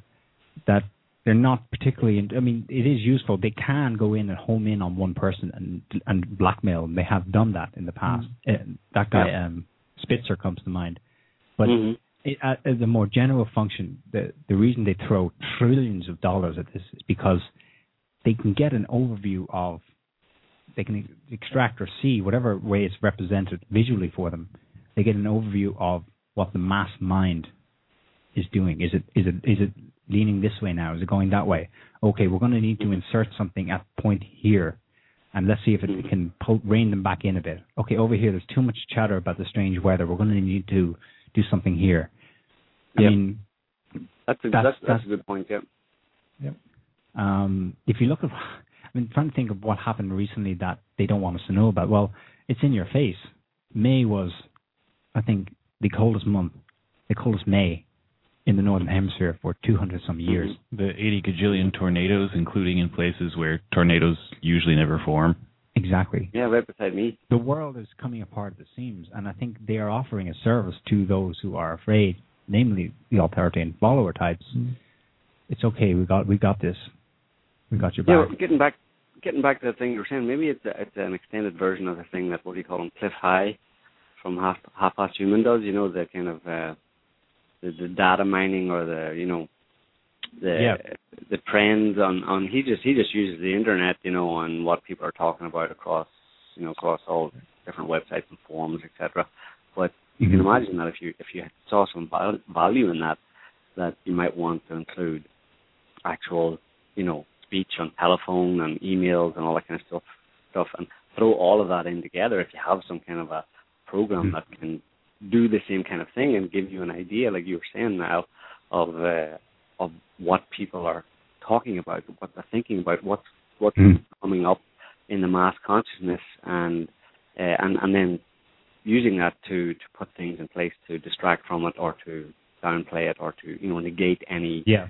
any any sense of an awareness among people about the important things. You know, like what's Well, going on the planet, the weather, etc. They Meteorites. freely admitted they free yeah. Um, what's going out there going on out there? They freely admitted they have quote thousands of specialists behind keyboards ready at the drop of a hat to get out there on the social networks and Yeah. rein people back in. Mhm. Um, Yeah. This is But what if they are doing this they- kind of thing, then that's that might be what it's what it's been really being used for. Because like we're saying, seriously, you know, recording, you know, Betty Ann's kind of you know chat with her best friend about the local, you know, Salvation Army do that they went to. Really, you know, Yep. Um, there's so much bullshit going on about this. I was watching a Fox News. Fox News. uh, They have a specialist on, someone who knows, an expert, and a great quote from them. They can literally, they quite literally can watch your ideas form as you type. I mean, Hmm. yes, that there technology that, I mean, Google does that. You're typing in your search terms, and Google's sort of predicting where you're going with it. But hmm the, the the idea is planted there is that oh my god they know what I'm thinking, and this Mm. this the effect this has on people is that they will self condition themselves hmm into behaving as they think the authority wants them to. yeah, There there, there is no actual need to send out directives and orders and laws uh, Mhm. and to, to try and physically contain or physically direct how people should behave yeah. the the Much more of the- effective. it- it yeah much more effective prison if people are, are essentially their own jailers in, in that sense, you know. So Yeah. Absolutely. anyway um anyway, I should I should uh, head off here. I've got some uh, y- for, foreign corresponding to do Excellent. for, for, some, to- for somebody else. Huh? All right, dude. Uh, we'll talk to you later, man. thanks All for right. calling joe Thanks. Bye. bye joe All right, guys, Wonder- take it easy. All right. See you soon I wanted to touch on something Oh. he said. The last thing that he said was the um the prison for your mind, which is of course a quote from Matrix. hmm And that leads to a kind of an interesting little theory that I have. I don't know if it's the truth, it's just an idea.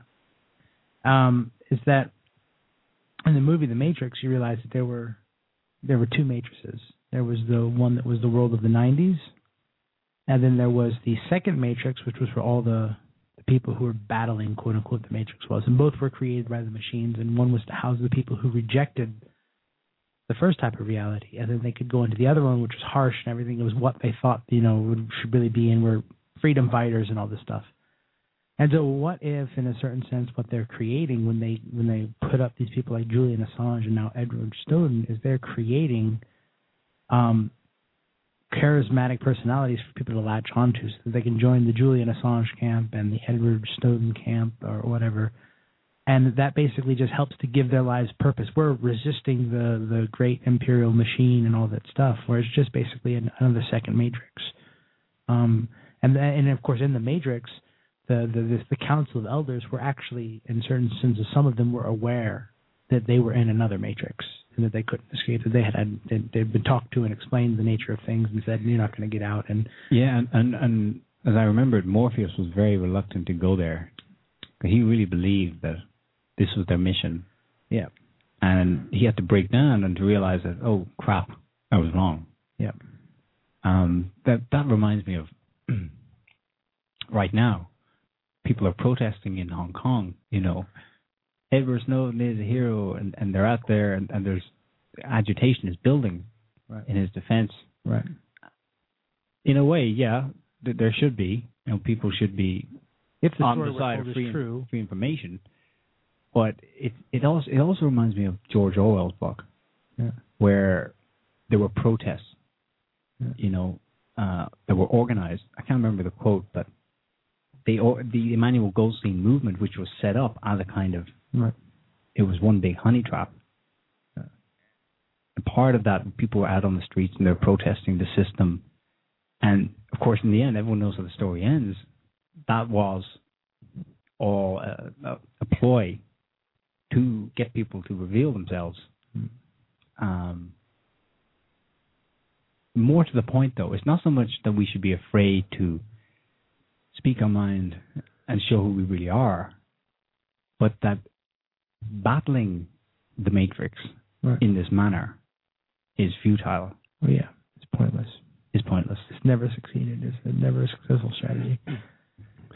But as a side note, Orwell's book 1984 has gone up seven thousand percent on Amazon the sales. You know, there were two artic- articles I read 3,000 up to 7,000 percent sales increase due to this uh, recent NSA issue. Yeah, so, which is an upside.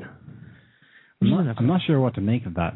Are are people suddenly getting it, or I think that there's a lot more people who get it than we than we give them credit for. I think Mm. there's a lot of people who do get it at some level or not. Go ahead, Reza. Looks like we have a call here. let's take it. Hi, caller. What's your name? Where are you calling from? Hi, it's this Rich calling from England. Hi, Rich. Hi, Rich. Hi, Rich. How you doing? Hello, guys. How, How you you doing? Uh, we're still yeah, I'm alive. good, thanks. Good. Hey, Yeah. Rich. Uh, what's your question or comment? Well, loving the show. It's a fascinating topic, and yeah, I like the the farce route you're going down and things are coming up. The um, just whether they can really do that, and whether they're just um, trying to pretend that they can, they are the all-seeing eye, and everyone should be scared and just shut up and not sort of like trying to create a fear amongst everybody. It's um, yeah, just fascinating. It's um, it, it strikes me as it, it's it's psychological operations again. Mm-hmm. They they take various forms, but they all have the same strategy behind them Right. to get you to believe something that is not true. um, and it, it it's kind of a catch twenty two. I mean, here uh, on SOTT.net we've been talking about the global police state uh, coming together piece by piece. It's here. It is global. At the same time, though, what can it really do just to to stop you? It uh, ultimately relies on the control of information. They can't control it. As Jason's explained, the internet by its nature is open. Yeah, pretty much. Mm-hmm. They're uh, they're relying on you to accept that they are all knowing to some extent. Yep. And they're, they're, it's like they're playing the role of God or something. Yep. Maybe it's just a scare tactic to scare people away from sharing information. The thing is, is the internet could really save humanity in a certain sense if people uh, took um, that idea of complete openness to heart and uh, stopped trying to be the, the way they are, and just you know sort of went with the flow to it. I mean, I mean, uh, the, the quickest way or the best way um, out of this particular problem that we're in now is actually through it. It's uh, instead of trying to hide yourself, actually come out into the open and proclaim loudly, "I don't agree with what the government does. I think that they're doing this." Even if you have a different opinion, you know, uh, than us, it doesn't it doesn't really matter. If you have different opinions and us, that's cool. Everyone's got an opinion, and, and we reach a consensus as as as a race of all humanity, and and the internet provides that possibility, but uh, there's something that Leonardo da Vinci once said, which is something along the lines of, and I'm paraphrasing, that it's easier to stop at the beginning than it is at the end. And in this case, right now, um, what's going on with the American government, what's going on with all the world governments, it is easier to to set up the defense against it now than it will be later. I mean, if now we look at this and they say they're violating our privacy, and so we try to hide more, you know, we try to encrypt our traffic, we try to do all that stuff. Um, we will end up in a situation where we're no longer able to speak out, and speaking out will actually be kind of worse. But if today, right now, you start openly declaring your dislike and distaste for this, this is inhuman treatment. I mean, the right to privacy is is a fundamental factor of human dignity. It's a human right, you know. And and what they're doing, uh, they they say, oh, we're just doing it to foreigners. It's like, yeah, but it's you're violating the human rights of foreign nationals. I mean, how could anybody in the world not be outraged by this idea? It's not acceptable to do it to anyone. Period. Mm-hmm. I mean, the fact that they have the capability doesn't mean that they should.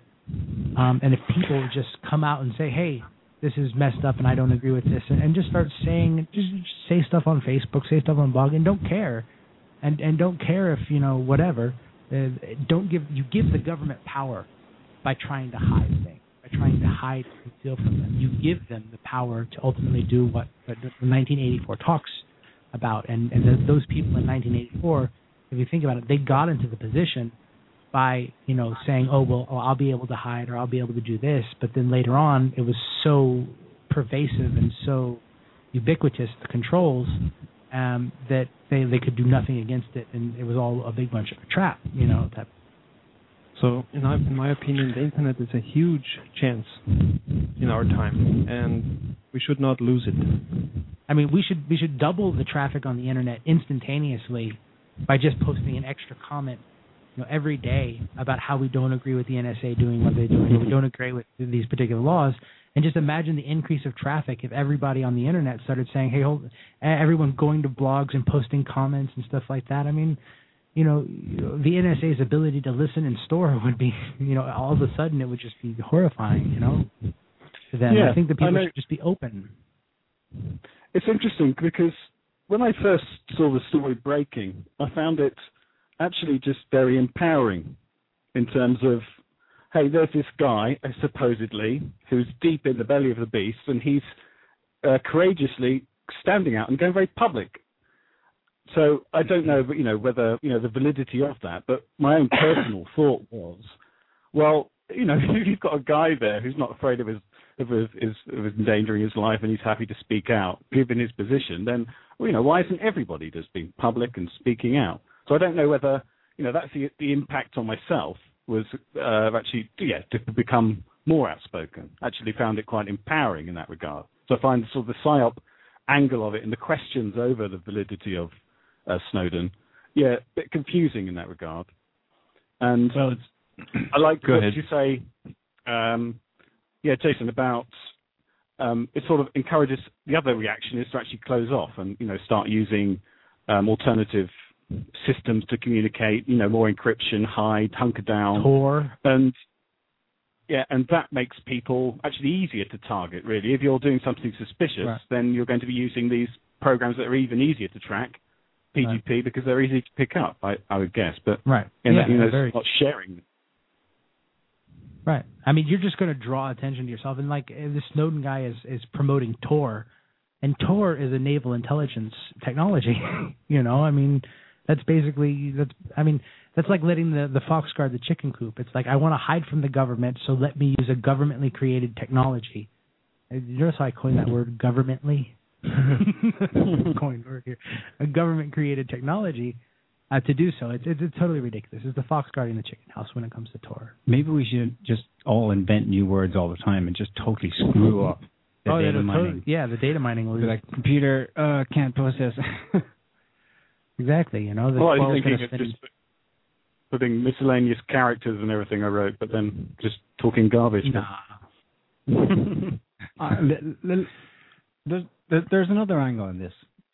Let's say for a moment, you know, um, this guy Snowden is sincere. We've no reason to believe he isn't.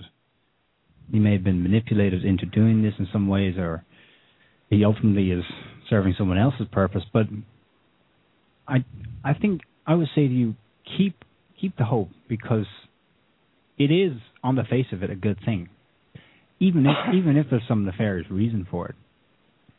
The thing with the thing with the plot the plotting and scheming that goes on is that it backfires all the time. The, I'm sure you, I'm sure you're aware of all the Arab Spring revolutions in the Middle East.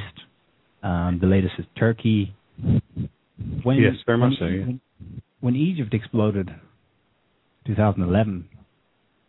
Um, I think I think there was really that really did catch them by surprise. It wasn't long before, you know, it was managed well enough that the, that the status quo was returned and Egypt remains a client regime of the United States. But the danger of get the, this game that they're playing, if there is a game, is that they think they can manage kind of a controlled burn, where okay, we'll we'll stimulate the protest against us that will actually be our own creation. Therefore, we'll be able to manage any real um, mass outbreak of revolution that arises. They're playing a really dangerous game there, and I actually, I, I, I would not uh, condemn people who get agitated enough to not get up in arms, literally, but to to channel that anger into actually even just speaking the truth, speaking your mind. You know, and I think if it gives if it gives hope and you know actually moves things along and creates a momentum, then I'm all for it. Yeah, I think I think the it was interesting what what, Rich, what you were saying about how initially it gave you uh, hope.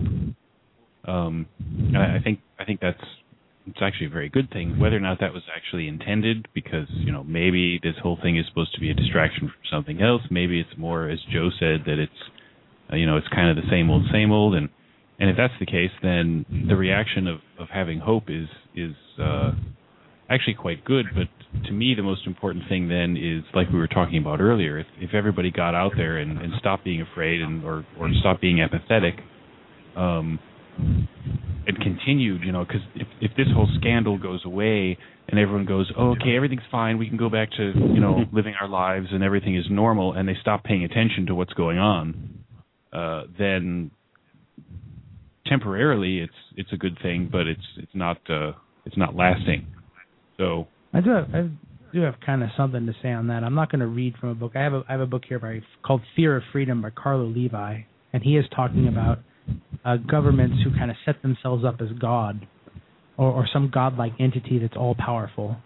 And he does have a little section in where he, where he talks about rebellion and revolt against them and how they can never succeed as long as the intention of the people is to uh, to hate the knife and not the altar that they're being sacrificed on. So to hate things like what the NSA is doing is oh that's terrible, but they don't recognize the altar is the problem, the the, the state religion quote unquote. He uses that terminology, but kind of what he means is what we see in, in America, where there's sort of like this almost deifying of the state as being all powerful and the president can just kill people.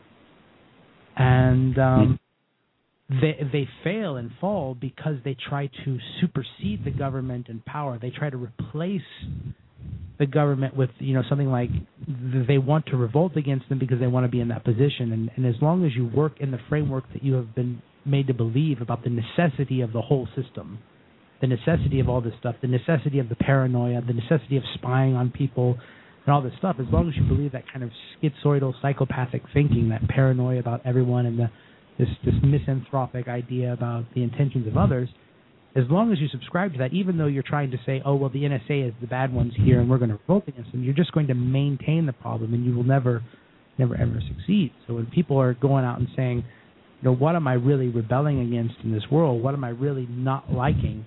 And the things that you should not like are the the murder and the violence and uh, the intrusion in privacy, the removing of human dignity, the torture, the punishment, the idea of of punishing people for being wrong or or against your ideas. So, I mean, when that kind of stuff happens, people should stop for a minute and think about what they really want, and, and to remember that you're going to have to live with these people after you win. You know, if you're if you're a revolutionary, your hope is to win, right? And and what are you going to do? Kill everybody? No, of course you're not. You have to live with them. These people are going to be your neighbors. These people are going to be fellow citizens. And if you go into that kind of idea with this, this thing that you're going to punish or subjugate or win and be right above these people, you're going to have to live with them after the fact, you know, or, or kill them, or what are you going to do? So, you know, you have to kind of come about this. A violent revolution is not really is ever never going to be the answer. It will always fail. Even if you win, it will fail ultimately because all you'll do is create a, a large area of the population that feels subjugated and uh, dominated by you. Yeah, that's why I like our Facebook rev. Well, Facebook revolution. I s can we call it that? Yeah. Well, our, the, the critics say Dangerous to use the word revolution.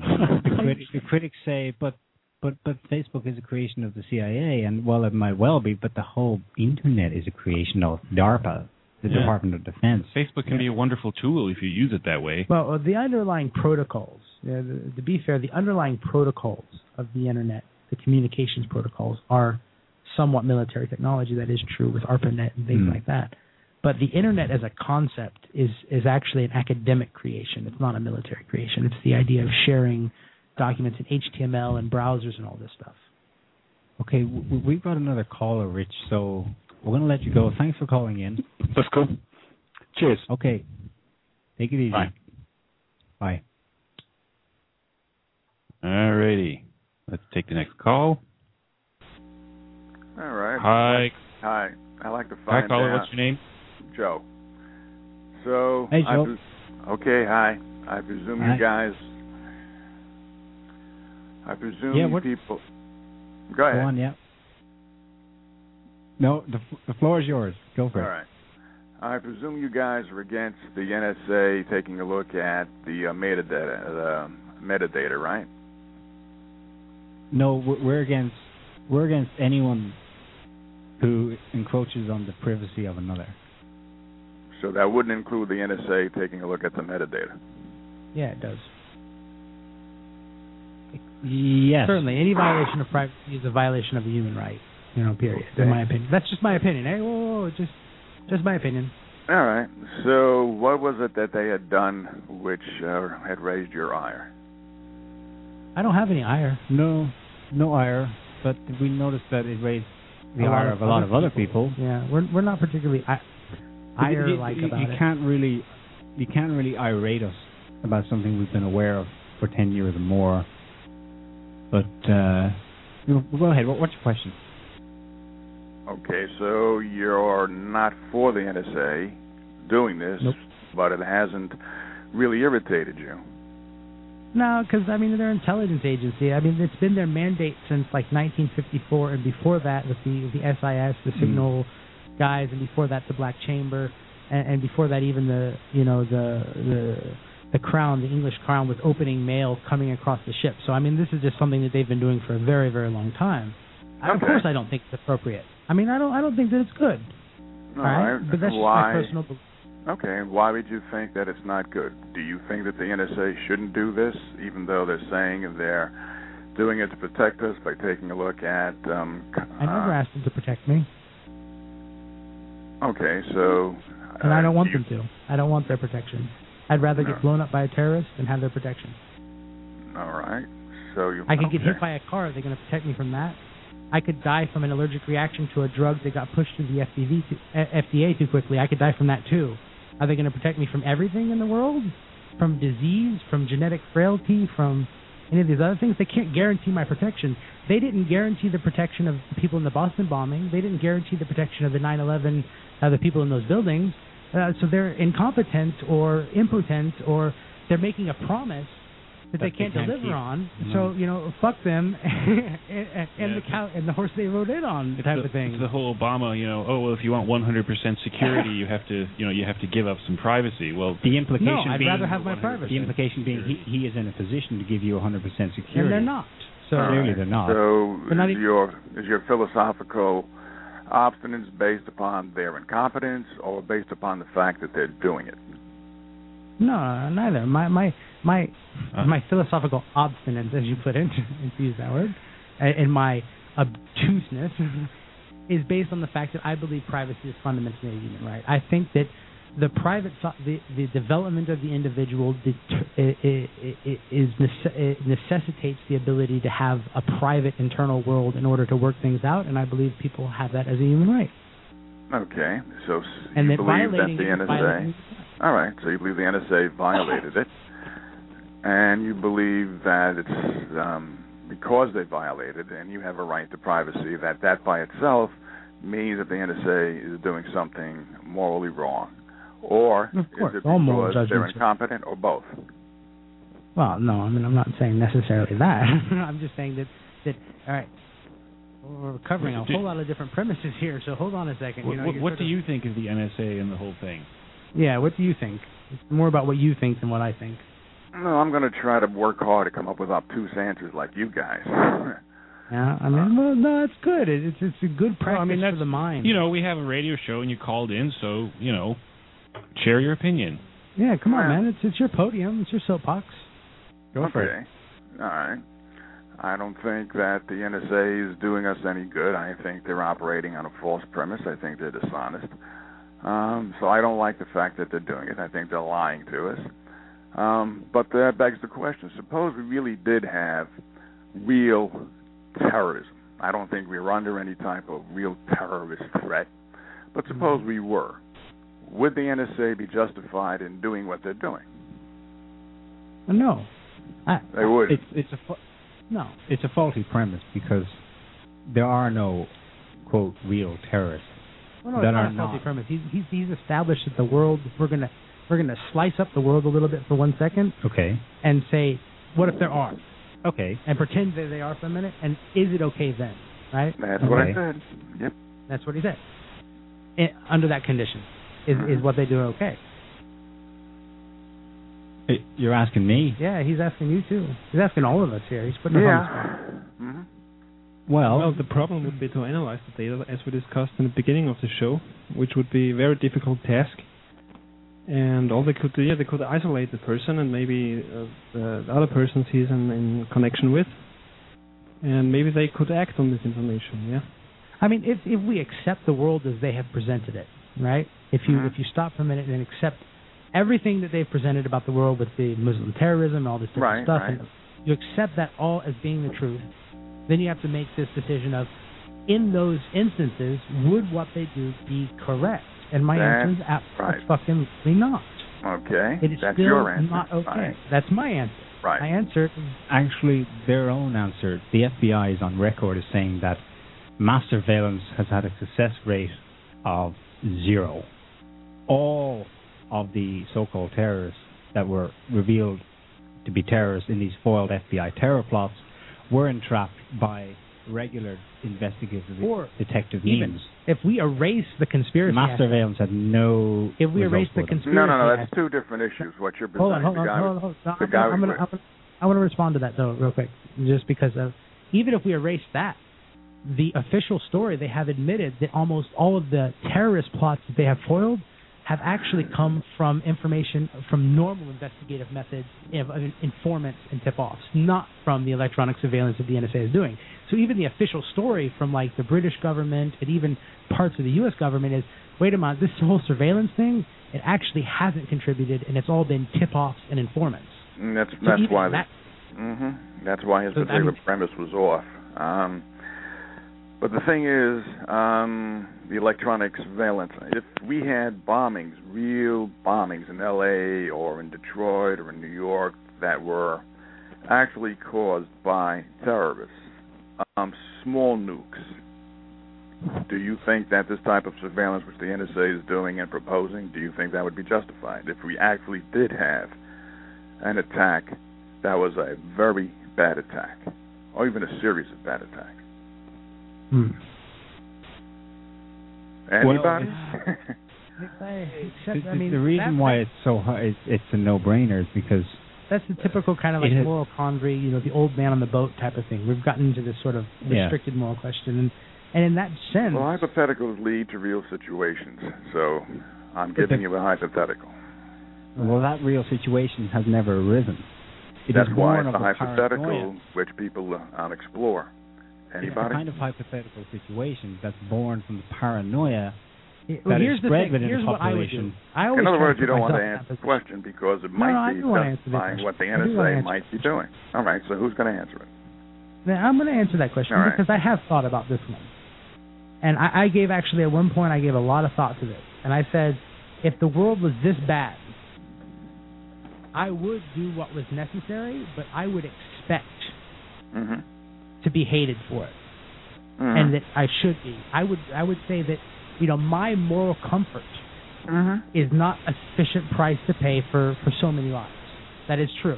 Like I said, Okay. okay, in that case I would, but I would right. not expect to be liked for doing it, and I would hope that people would have the wherewithal to realize that what I had done was morally wrong, Mm-hmm. but pragmatically necessary in the moment.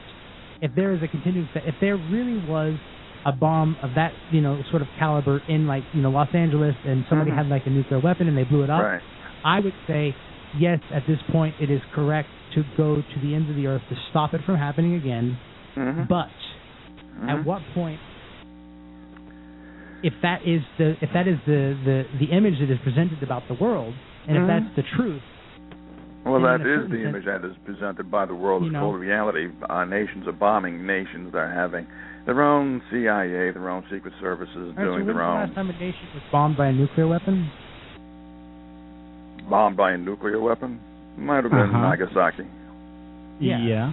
That was the they, they created it and they never used that shit again. And this whole like suitcase bomb thing, it's it's a farce. And it does put in certain moral situations. Yes, anybody would do those. And they are manufacturing this situation in order to va- verify and allow I know it's themselves a to skid it. factor, but that's why I brought on the hypothetical in case it was actual. Okay, in case we had the Jericho effect, in case we had three cities that were bombed by nukes, dirty nukes, that were actually um, proven to have been done by terrorist nations. What would Right, happen? now, proven- your answer is that who? you would accept the NSA taking a look at our particular records. Would you Yeah, uh, yes. would you impose any conditions on that? Um, well, see, hang on a minute though. I, I I don't think I would answer it that way. I would answer that no. I would say it's not okay for the simple reason that not. All right. let's assume let's assume that it's 1930 Mhm. and there's some massive weapon or something or you know okay let's say 1945 all right so they had they had intelligence and everything but they didn't have the the ability to gather all the the data and everything like they did today so basically the question is would would I allow the government to invade my privacy uh in to a your life. Yeah. in in a, in a totally crazy way when as Niall pointed out with the FBI thing, you know, most of the tips and leads were done by normal Again, that was done on a false so- premise relative Right, right. to electronic surveillance. Go ahead. Yeah. So yeah, I get what he's saying. The thing is, is, is, is, is what you've done though is is is kind of like unfair in a certain sense because It's a loaded question, complete- hypothetical, in which it might loaded- happen. Yeah, so I'm just asking a hypothetical that's question. in- But it's the question. It's the question that the government wants all of us to ask ourselves, so that we'll we'll cower in Right. fear and go, "Oh yes, Yes, please and invade then, my and privacy." then you bring in the other situation in that we don't have a real war on terror. So I'm bringing in, as I've already stated three or four times, a hypothetical in order to I- I see what the what you're mindset would be. I mean, this is this is this is like this is a common rhetorical trap, basically, because given complete control over reality and a logical question, you can control what a person will answer. Because if they answer incorrectly, they are seen as horrible. Well, how right? about this? How about if create a moral situation basically like you know uh, uh, what is it jimmy carr does this in his shows all the time at the end of his show he stops because he's really filthy comic, but he is interesting psychologically because he's totally psycho. He does the same kind of thing, which is he puts a moral question. All right, you don't like the question, and it makes you kind of think. Here, here are my particular thoughts on it. Since you want to give me the floor, here's the thing. So supposing we did have these three bombs, okay, and again the terrorists were real for whatever particular reason. They may have been uh, megalomaniacs, or they may have thought that they were responding in kind to America's imperialism. Whatever, whatever their particular motivation, it's happened. So would the NSA be right in doing this? I would say yes, under certain conditions. One of those conditions is that if they did find out information about all Americans, because everybody has something to hide, not because it's legally wrong, but not even because it's morally wrong, but just because it's our right to privacy. So the NSA took a look at um, certain records and they went beyond the metadata, which I think they're doing now. I think they're fucking liars. So let's say they find out that there are conversations which are embarrassing to millions of people. Whatever is found out that is not part of the investigative process within the context of terrorism is null and void no matter what it is. Now, Right. would anybody there be satisfied with that? Well, then you can you can go some places with that, but let's just let's just say that we're satisfied with this one because we got Mhm. another caller. Um, Okay. we, we appreciate you calling because you you called up several times before. And you I have. I don't remember calling in this show. Okay.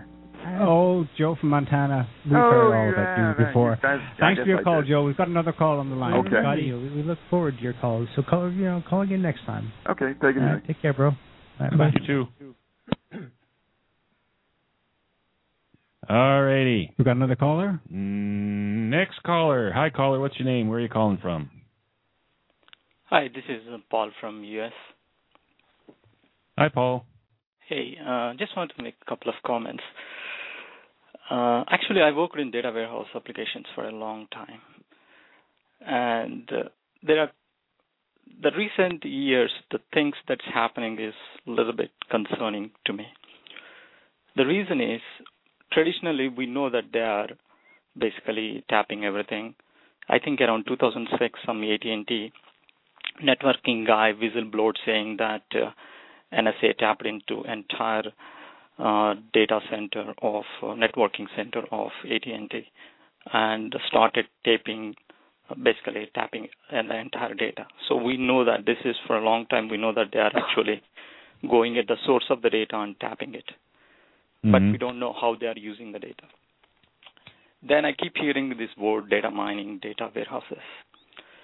Uh, having worked in that field, there are basically there are some challenges in any data warehouse or data mining application, which traditionally in business called business intelligence application. You get the source data. The most critical part is tying in the data. That means you have to tie based on the person or customer or something. Mm-hmm. You have to tie in the different sources of the data, like bank, credit card information, uh, other transactions that you have. That is where the biggest challenge comes in because there is no one solution because a person has a name XYG, YXG, like million types, small caps, all type of things can happen, which really screws up the tying in process. Right. Now, this is where actually the recent incidents is a little bit troubling to me. What happened is last three years, everybody starts using credit cards and emails. For example, if you have an Android phone, you go to the bank. The bank says that, okay, I want to verify whether this one is your phone. So they text some code and they ask you that code goes to your cell phone. From cell phone, it goes back. So basically, now suddenly email and cell phone became so central point. You can literally any you can identify a person based on the cell phone and the email address. Mm-hmm. Now, this is where the, the the traditional challenge of the data mining becomes very easier. Now, this is where actually the traditionally the data warehouses has the biggest challenges. If the source data is becomes huge, traditionally you need to load it into the database, and databases are not good for huge volumes of data. Now that is where the, this big data, Hadoop, and these things came into picture for last two Yeah. years. Interestingly, recent Bilderberger's uh, meeting, the Amazon CEO is there, and also the points they discussed is about big data. So something going on. people are started, and also Yahoo recently said that their entire Yahoo database, like emails and everything, is open to the public. There, I think there are some. I read an article saying that that Yahoo's data is pretty much uh, not private as people think. There's some article I read that. So if you tie in both big data and Yahoo data, and we know that it's that means suddenly the tying in becomes completely easy. Yeah. Okay. And the, the, natural question people ask, okay, what are you going to do with the data? Now they have literally everything. They can target people, they can harass them, and all that stuff. Why do they need this large scale? But I will put this question a little bit differently. What if if somebody asked uh, Najis, what are you doing with all these people and all these things? Would you have heard the word saying that okay, I'm creating a different race or I'm killing them, all those things? They're not going to say that. Their motivations all will be layered, layered, layered, and each layer have their own hierarchies and all that stuff. So my point I'm trying to say is we will not be knowing the exact ultimate reason why they are doing it. So we can only address saying that what they're doing is right, constitutional, is good for the people or not. Mm, yeah, that's a good point. All right. Um, well, thank you for that that observation, Rao. Um, that's uh, that's pretty good. Um, I think that uh, one of the things that is very interesting, because we mentioned it before, was that uh, Google requires you to put in your your your tele your cell phone number. Uh, right. They don't requ- they don't allow like a landline, so um, yeah, that just connects exactly you to true. all your searches. And um, with the Amazon, it's connected to your credit card number, so therefore they have all your book purchases. Uh, so it's a scary kind of situation. I mean, again, the situation is not so much what the government's doing with it now. Ultimately, Right. it's what what a, what a, what a dishonest uh, person could do with it in the future. Absolutely. stockpiling the data and tracking it. I mean, if they're doing something totally innocuous right now, that's that's really kind of irrelevant because America has a very, I mean, a very long history of violating the rights of minorities. I mean, up into the 60s with the Martin Luther King movement. Um, they have a, a, a long history of persecuting minorities, uh, like with McCarthyism. So it's it's been a, it's, it was only 60 years ago, or not not even 60 years ago. It's like you know 40, 50 years ago that Americans were doing this. The American government was doing this. That they required black people to give up their seats on the buses. That they were preventing them from voting booths and this that and the other thing. That was that was very recent time ago that they were persecuting homosexuals and communists. I mean, this is this is very recent in American history. Where there are people alive today who were uh, involved in that, uh, with you know, morally involved, you know, supporting McCarthyism or not supporting it, and this, that, and the other thing. So, what's going to happen in the future with uh, the NSA creates this gigantic, huge place where it stores all the things, and is there going to be a time when somebody in the government, like this Feinstein character, um, or someone similar who decides that they're going to persecute all the non-Christians or they're going to persecute all the Jews. Uh, registration is something that you know tyrannical governments have always done, and this registering of data is is a very sensitive topic because it gives them access to information that they shouldn't be able to access should they want to do something wrong, but doesn't really and truly um, provide any intelligence benefit or protection or security from terrorism. So they're saying we need to do this because of terrorism, but they are themselves admitting, and various other governments and various other experts are saying, wait a minute, it hasn't really contributed in any significant way whatsoever to the the supposed war of terror. I mean, war on terror. Sorry. um, so I mean, the the question is, what are they going to do with the data? And and he is right that once everything starts be, being connected to telephone numbers and credit cards, it becomes a lot easier to consume the information and connect it together. And that is uh, a little bit uh, worrying, actually. Yeah, recent times you can see every website you go, any blog go, you can log in with Facebook, LinkedIn, Yahoo, Right. Google, Mm-hmm. anything you can link it. And also, even in credit in cell phones, any application you have to download it, you have to give a blank check to them saying that literally they can do anything. There is, there is some couple of years back somebody whistleblowed it, and then they said, "Oh, that's what we are doing. So do it whatever you want, do it." Now, a couple of days back, Robert Mueller clearly said that this is legal and constitutional. It's basically they do whatever they want to do it. If somebody get caught, they say it's legal and constitutional.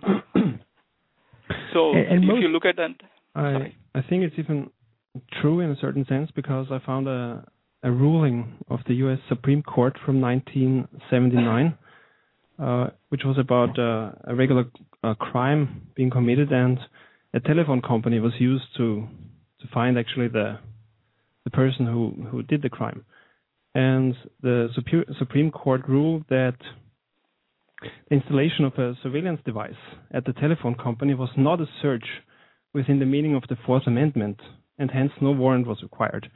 And the reason for that is that the application of the Fourth Amendment depends on whether the person invoking its protection can claim a legitimate expectation of privacy.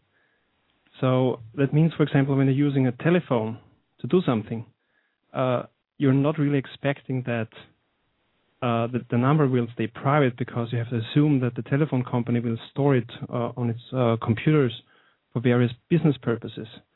And the same goes for Facebook and, other social networks. So when you when you post something on, Facebook, for example, you are actually expecting that it's shared and it's it's public. So actually this ruling says that for such types of informations, the the Fourth Amendment does not apply. Yeah, I mean, when you go to Facebook, very few people go to Facebook with the expectation of not sharing the information with a group of people, and so therefore, in a certain sense, they are like saying, "I'm, I'm, I'm not, I'm giving up my Fourth Amendment right by even Exactly. being on Facebook for the content of Facebook." Obviously, I mean, if a person does implement strong security procedures on Facebook, um, then they are actually saying, "Hold on a minute, I want privacy, even though I'm on Facebook." In that case, they could argue that. But here's here's the real kicker uh, about the whole FISA warrant thing is that the companies that receive the warrant are not permitted to disclose that they received it. So there is no way for an end user whose privacy has been violated to ever No. bring an action against the government. And in 2008, a lot, one of these services supposedly went to the FISA court and tried to do this whole uh, contesting the warrant, and they claim it was Yahoo. I don't know if that's true because I, I got a copy of um, I got a copy of the uh, the redacted report from it right here, and um, basically what ended up happening is they they contested the warrant from the FISA court, and then basically FISA said that uh, okay you can contest it, which they did, but at the same time you still have to comply with it, and if you won't you'll be uh, held in civil contempt of court, which of course is something that a company doesn't want to be. So they made them do it anyway, and then they went to the FISA court review uh, on behalf of their customers, and they were still shot down, and it was still reaffirmed basically um, that the the warrant was completely and totally legal. So that was an instance supposedly of one of these telecom companies, one of these internet service companies, Mhm. actually trying to to defend the rights of their their customers, uh, and they're gagged to be able to talk about it. Um, and uh, so this kind of creates a very interesting problem because you have people whose privacy is perhaps being violated, perhaps not, but they have no way to contest it. They have no way to, they, they, they have to be able to show that a crime has been committed, but the company's not allowed to release that their privacy has been violated.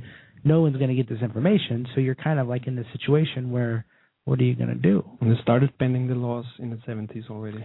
Yeah, I mean they, they started bending the laws even before that actually. Uh, I look at it this way. Uh, they want to do it. They know how to do it. They will do it. Just it's a matter of public relations. Right. hmm Uh, look at uh, all the so much Republicans, Democrats, literally corrupting entire political system, entire judiciary system, entire police system. So literally everything is corrupted. So it's just a matter of if people cry more, they will come up with something to pacify them. Because even if I- the judiciary also the same thing. One guy says, one judge says, okay, this is good, and the judge comes says, this is bad. Yeah. Yeah. So you know what is right or wrong? Here, here's a scoop for you, Paul. Yeah. The judge who issued the FISA court order for Verizon on April 25th this year was the same judge who struck down Obamacare in 2011 Yeah. on a technical point and who has been celebrated by the entire Tea Party movement as stopping the mad democratic regime in its tracks. Yeah. His Yeah, name is. that's true. I'm gonna, I'm gonna look for his name. Like Judge Judge Vinson or something. Kevin Yeah. Vinson. I mean, these people. It's the same guy. I mean, It's all an act in, in Washington. You know, I mean, okay. Um, Paul, thanks for your call. We're gonna wrap Okay. up here. We're it's getting late. Okay.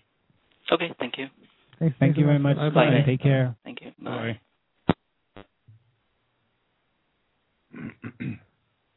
So on our, uh, we have a little chat on our uh, Blog Talk Radio page, and several of the listeners were making some comments about uh, the call from Joe from Montana and um, And his just- hypotheticals. his, yes, his hypothetical scenarios. And hypothetically speaking, if I was, I, I just wanted to to clarify the point that I was trying to make, which is that when you think about someone like well, I was going to say Sherlock Holmes, but he's a fictional character, so let's just let's just stick with a detective.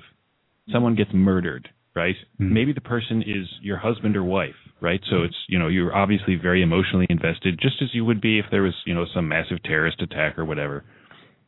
So someone close to you is murdered, and a detective comes along and they investigate the crime, and they find the person that did it, and hopefully that person is you know whatever the justice system does, and you know justice is done in some way, blah blah blah. Well, you know that might be a story for another show, the justice system, but let's just you know. So in that case, the detective doesn't have to go and and surveil every single person in the entire country. The detective doesn't have to go and interrogate every single person in the entire country. There is evidence, Right. and this evidence points to who may have done the crime, at which point they collect more evidence until they collect enough evidence to say, okay, this person most likely did it, at which point there's a trial, and, and of course, one would hope that everything is done properly, and there you go. So when you amplify the situation and you say, "Oh well, it's a terrorist attack," to say yes, I would, I would allow the NSA to, you know, invade my privacy and surveil like the entire planet is kind of idiotic because I mean, in the in the case of 9/11, we pretty much m- more or less know that the official story is is BS. And how do we know this? Well, we wrote a book on it uh, called 9/11: The Ultimate Truth yeah, and you, you collect the evidence. You don't you don't have Right. to. So for me, it was kind of like the whole point of the theoretical question was actually part of the problem of, Exactly. of the government wanting you to basically give up your freedoms in this.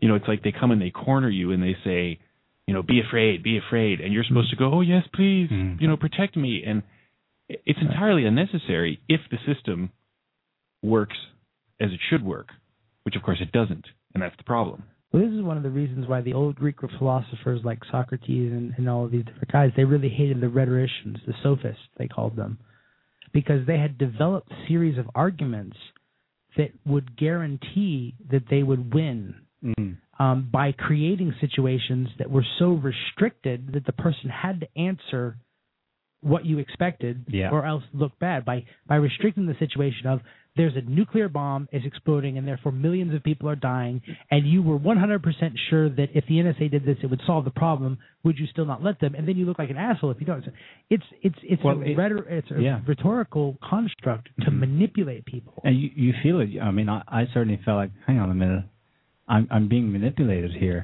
and I think that in the modern speak we call it niggy sob. Now I've got you, you son of a bitch.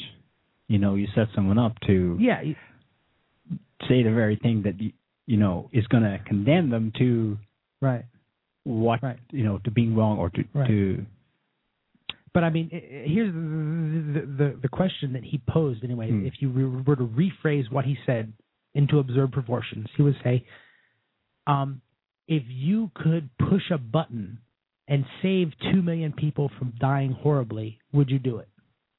Yes or no? Because that's basically what he's asking. Would you just push a button? You don't have to do anything, or would you would you let somebody push a button or something like that? Hmm. He's creating the situation where there's such a huge price for not doing it that you're basically he's basically saying that terrorists are going to set off bombs in all the American cities and kill hundreds of millions of people if you don't do this. And that's a ridiculous. it's ridiculous because it's a hypothetical born of a simplified world. Fi- it's, a schizoidal. It, it's, it's the Jack Bauer is going to save the city Mhm. if he can just get the right information by torturing torture, this guy. yeah. Problem there, people. Jack Bauer was a fictional character. 24 was a TV show. The real FBI people have gone on the record and said torture sucks. We never ever get the information we want. The only time it's been successful is when they've tortured a guy almost to death, and he's come out with the information that they then justify to go and foil other fake terror plots, knowing full well that the information that they were given was inaccurate because the guy was saying whatever was necessary for them to stop Right. torturing him. The only reason that they even do torture at all, which the FBI does do torture, they do torture, but they never do it to get information. They do it just to let people know that they do it. I mean, Mm. they they want it out so that people will fear them, and those people who are kind of weak-willed will say like, "Well, I don't want to be tortured, so I'll turn informant."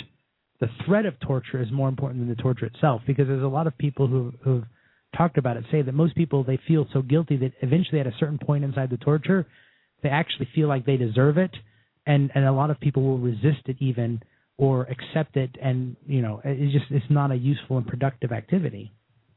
It's just basically inhumane. It's it's pointless and inhumane. I have enough to deal with trying to, you know, analyze and, and, and cope with the objective world that, you know, hypothetical scenarios are. It's unfair. I mean they're fun, but you know, there, there's there's a jewish proverb not proverb but saying that says for instance is not proof type of thing. And i would say that hypothetically speaking is irrelevant. You know people anybody can create a hypothetical world and get anybody to say anything that they want and that's that's not really fair. That's not productive in the argument. As the world is today and the what what is even being presented and the level of terrorism that has happened which is almost nobody dies in the world of terror i mean 2500 people supposedly die every day of heart disease that's that's almost as many people as died on one day uh, on, on September 11th. I mean, that's a, a big, serious problem. 36,000 children die every year from preventable diseases because they have lack of access to health care. I mean, these are these are serious, serious problems that we know are being caused by things like Monsanto and by big government and biogenetics and and GMO stuff and and and vaccines. We know that that's that they're the ones causing that. So, I mean, no terrorist in the world could kill as many people or is killed when when when somebody at the FBI signs a piece of paper that allows Monsanto to do this or uh, some drug company to put this untested drug on it or you know, I mean, more people are killed by the government every day because of those things than any terrorist with any bomb anywhere can do, even in a year. Mm-hmm. Um, even the worst terrorist attack. I think we're gonna. We should probably start to wrap this show up. It's getting late where we are. Yeah, it is getting pretty late. Um, in terms of what's really going on here, well, we, we've we've discussed a few cross purposes at work. There was I should give mention also to another whistleblower who whose uh, trial began just as this uh, news was breaking. Bradley Manning, uh, of course, that's disappeared off the front pages. Here's a guy who thought he was doing right, and they're making serious example of him. You know, don't don't speak up. Um, of course, there's the political shenanigans going on, and we touched on that too. The fact that Obama was going to China to berate them about spying on the U.S. When the US and and for being the, the, the world's leading source allegedly of cyber warfare tactics. Right. I mean, the Chinese are accused of basically being the source of all spam. Right. They're accused of hacking U.S. networks all the time. There are several cases going back 10 years where they're what I call false flag cyber warfare attacks, and they've actually been traced back to servers in the UK and the US, yeah, but they were pinned on Iran, North Korea, of course. China. So there's that to think of as well. We also touched on the bigger picture in terms of what's going on with our climate. I mean, the world's coming apart at the seams economically. Uh, the extremes in the environment that are more and more people cannot miss because it's when it's snowing where you are and it's supposed to be 30 degrees, you know something's up. or when one day it's, it's it's 30 degrees and the next Next day day it's 17, yeah, and which we experienced recently. I mean, it's it's all the emperor's new clothes type of thing, and everyone's sitting there arguing over, no, his clothes are blue, no, they're purple, Yeah. oh, they're so beautiful, look, it's made with silk, no, it's not made with silk, it's made with linen and stuff like that, and and somebody needs to point out, hold on, all that stuff is irrelevant. The emperor has no clothes, and the American economy is tanking, the world economy is shit. This G8 summit where they're like, oh, a new trade agreement with America, trade for what? both countries import more than they export already. They're getting everything from China. You know, I mean, a trade agreement between them is how many you know Chinese goods can we exchange? In terms of any grand plan, well, I don't know. I think they like to, some people would like to think they're in on the grand plan. In 1997, the chief of staff of the U.S. Air Force predicted that within three years, so by the year 2000, quote, we should be capable of finding, tracking, and targeting virtually in real time any significant element moving on the face of the earth. And he was not just talking about people, he was talking about everything sensors to monitor the environment, RFID, uh, RFID chips in all products. That this was the ultimate goal, this was the plan. To transform it and enmesh it within a closed system of total information awareness to cover, track, and gaze omnisciently over all flows, mobilities, and transactions. An attempt to gain some degree of mastery over the unpredictability of global flows. Now that's if that's the megalomaniacal, you know, Yeah. the psychopathic I will rule the world. That's Yeah. the expression of the psychopathic. A closed system. Yeah. I can see all of what they do. I can master the information and manipulate I can them. be in control. Running against that is something that is fundamentally different. Human beings share information. By our nature, we share. Right. By our nature, we are open source. Yeah. By our nature, we program each other and our computers to be open source because Right. we understand that all the gifts that we have are built on the gifts of our ancestors before us, Right. the inventors before us who Right. gave us computers, computer technology, these amazing programs we use. Everything that you use to sell and make money online is created by people who gave those creations away for the betterment of humanity. Every single thing that you use to distribute your your pay for videos, your books, all that stuff online is invented by people who gave it away for free and never asked for a cent and you don't even know their names. The majority of the people who use the Hmm. internet do not know the names of the people who created the technologies that underpin all of your credit card transactions because they did it for free and they never asked for credit. So I say let them eat data. Let them have as much data as they want. Give them everything. Yeah. The psychopathic mind processes information in a different way. It's like living in a 2D world. They can hear the words, but they, they can't hear the music. We are in two realities that, in when uh, in a fundamental way, they never meet. So, give them give them all the data they want. Give them what they want. They don't, don't know what they're understand you anyway. They can't hear you. and they don't know what they're asking. Let them eat data. I like that line actually. Yeah, that's the so, um, I think on that note, copious reams. on that note, we'll we'll, we'll say good night and good day Good night and good luck. and good morning, depending on where you are on this little blue planet. And do tune in next week, same time, same place, for SOTT Talk Radio. Over and out.